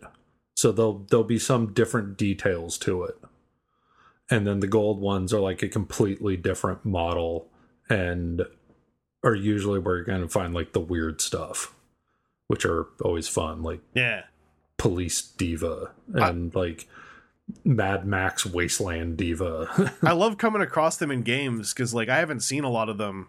Uh, just if they haven't been like posted on like my social media stuff. So like I saw like uh I saw some Reinhardts that were badass. Uh, Yeah. there was like a tree Reinhardt or something, and I was like, this guy is really cool. yeah well it's so on the Eichenwalde map um the very end where you're getting the payload to is the armor of like the leader of of the crusaders from during the uh the the war and his armor is sitting on a throne and it's like overgrown with vines and moss and stuff and that's what that skin is Oh, okay. Because I noticed that uh, on that I beat that map once, and I noticed the thing in the throne, but then it cut to the game or the the play of the game or Yeah, whatever. That, so, that's what that so there's there's that and then there's the clean version of that armor okay. or or skins and the skin i'm i'm using right now for reinhardt is the cold heart skin from the halloween event where he has like a ghost head I think I've seen that one too. Uh, any any of those like you know different model skins, if they're if they're really kooky and and make me think of Mecha, they've they've stuck out in my head. There was like a there was a there's a uh who was it for Rocket Lady with the jetpack, Pharah. Um, someone had a skin on her that looked like a Virtual On character. And that was really cool. yeah there's like two mech style ones Yeah. um That's, yeah i played a lot of games of heroes of the storm which i is a, a whole genre of game that i don't care for just so i could get police uh D.Va I've so- seen a police D.Va. I think. Yeah. So her mech has a light bar on it and stuff, and she's wearing a Korean police uniform. And I saw I saw uh once I saw Biva and that was pretty cool. Mhm. Um That's an old one. yeah. Um, yeah, so I'm I'm really interested to see what happens when August rolls around because that will be the anniversary of their first event, which was the Summer Games event. Um, and that's I guess when we're going to find out if they're going to make things available again because Yeah. this will be the first time an event has come back around. And then So it, we'll it- see. and I almost want to say that like even if they if like if they don't do it again, the nature of that event might like the ones that are more likely to repeat are going to be like Halloween and Christmas. Mhm. So I'd almost be like we're not really going to know until like a seasonal event Yeah. swings by. But Yeah, what uh, I'm, what I'm kind of hoping is that they they do repeat these events and maybe they add some stuff to it. yeah, But it would be nice if there was a way to get a second shot because, like with the summer games, the only way you could get the stuff was from loot boxes. There was not the option to buy stuff with credits. yeah. That didn't come until the following event. We'll see. But uh, I should I should close this up now before we. Yeah. Thanks for listening to Overwatch Cast. Yeah, I'm sure there aren't any other Overwatch podcasts out there, so we are kind of Uh, I innovating almost here. I almost said thanks for listening to Overwatchers, but that is one of the Overwatch podcasts. Wow, they're already ripping us off. I haven't even published this episode yet. It's crazy. Um, but yeah, thanks, thanks for indulging my Overwatch noobness, Seth, and thanks for joining me for this podcast. We'll be back with some more uh, next week, and uh, I even pumped my arm when I said that, and no one could see. So uh, until then, um, you know, stay stay frosty. Justice reigns from the sky, and uh, the, the greatest enemy of humanity is disorder. Get off my lawn. cre- creativity is the the ultimate path to innovative freedom. I haven't played a lot of Winston.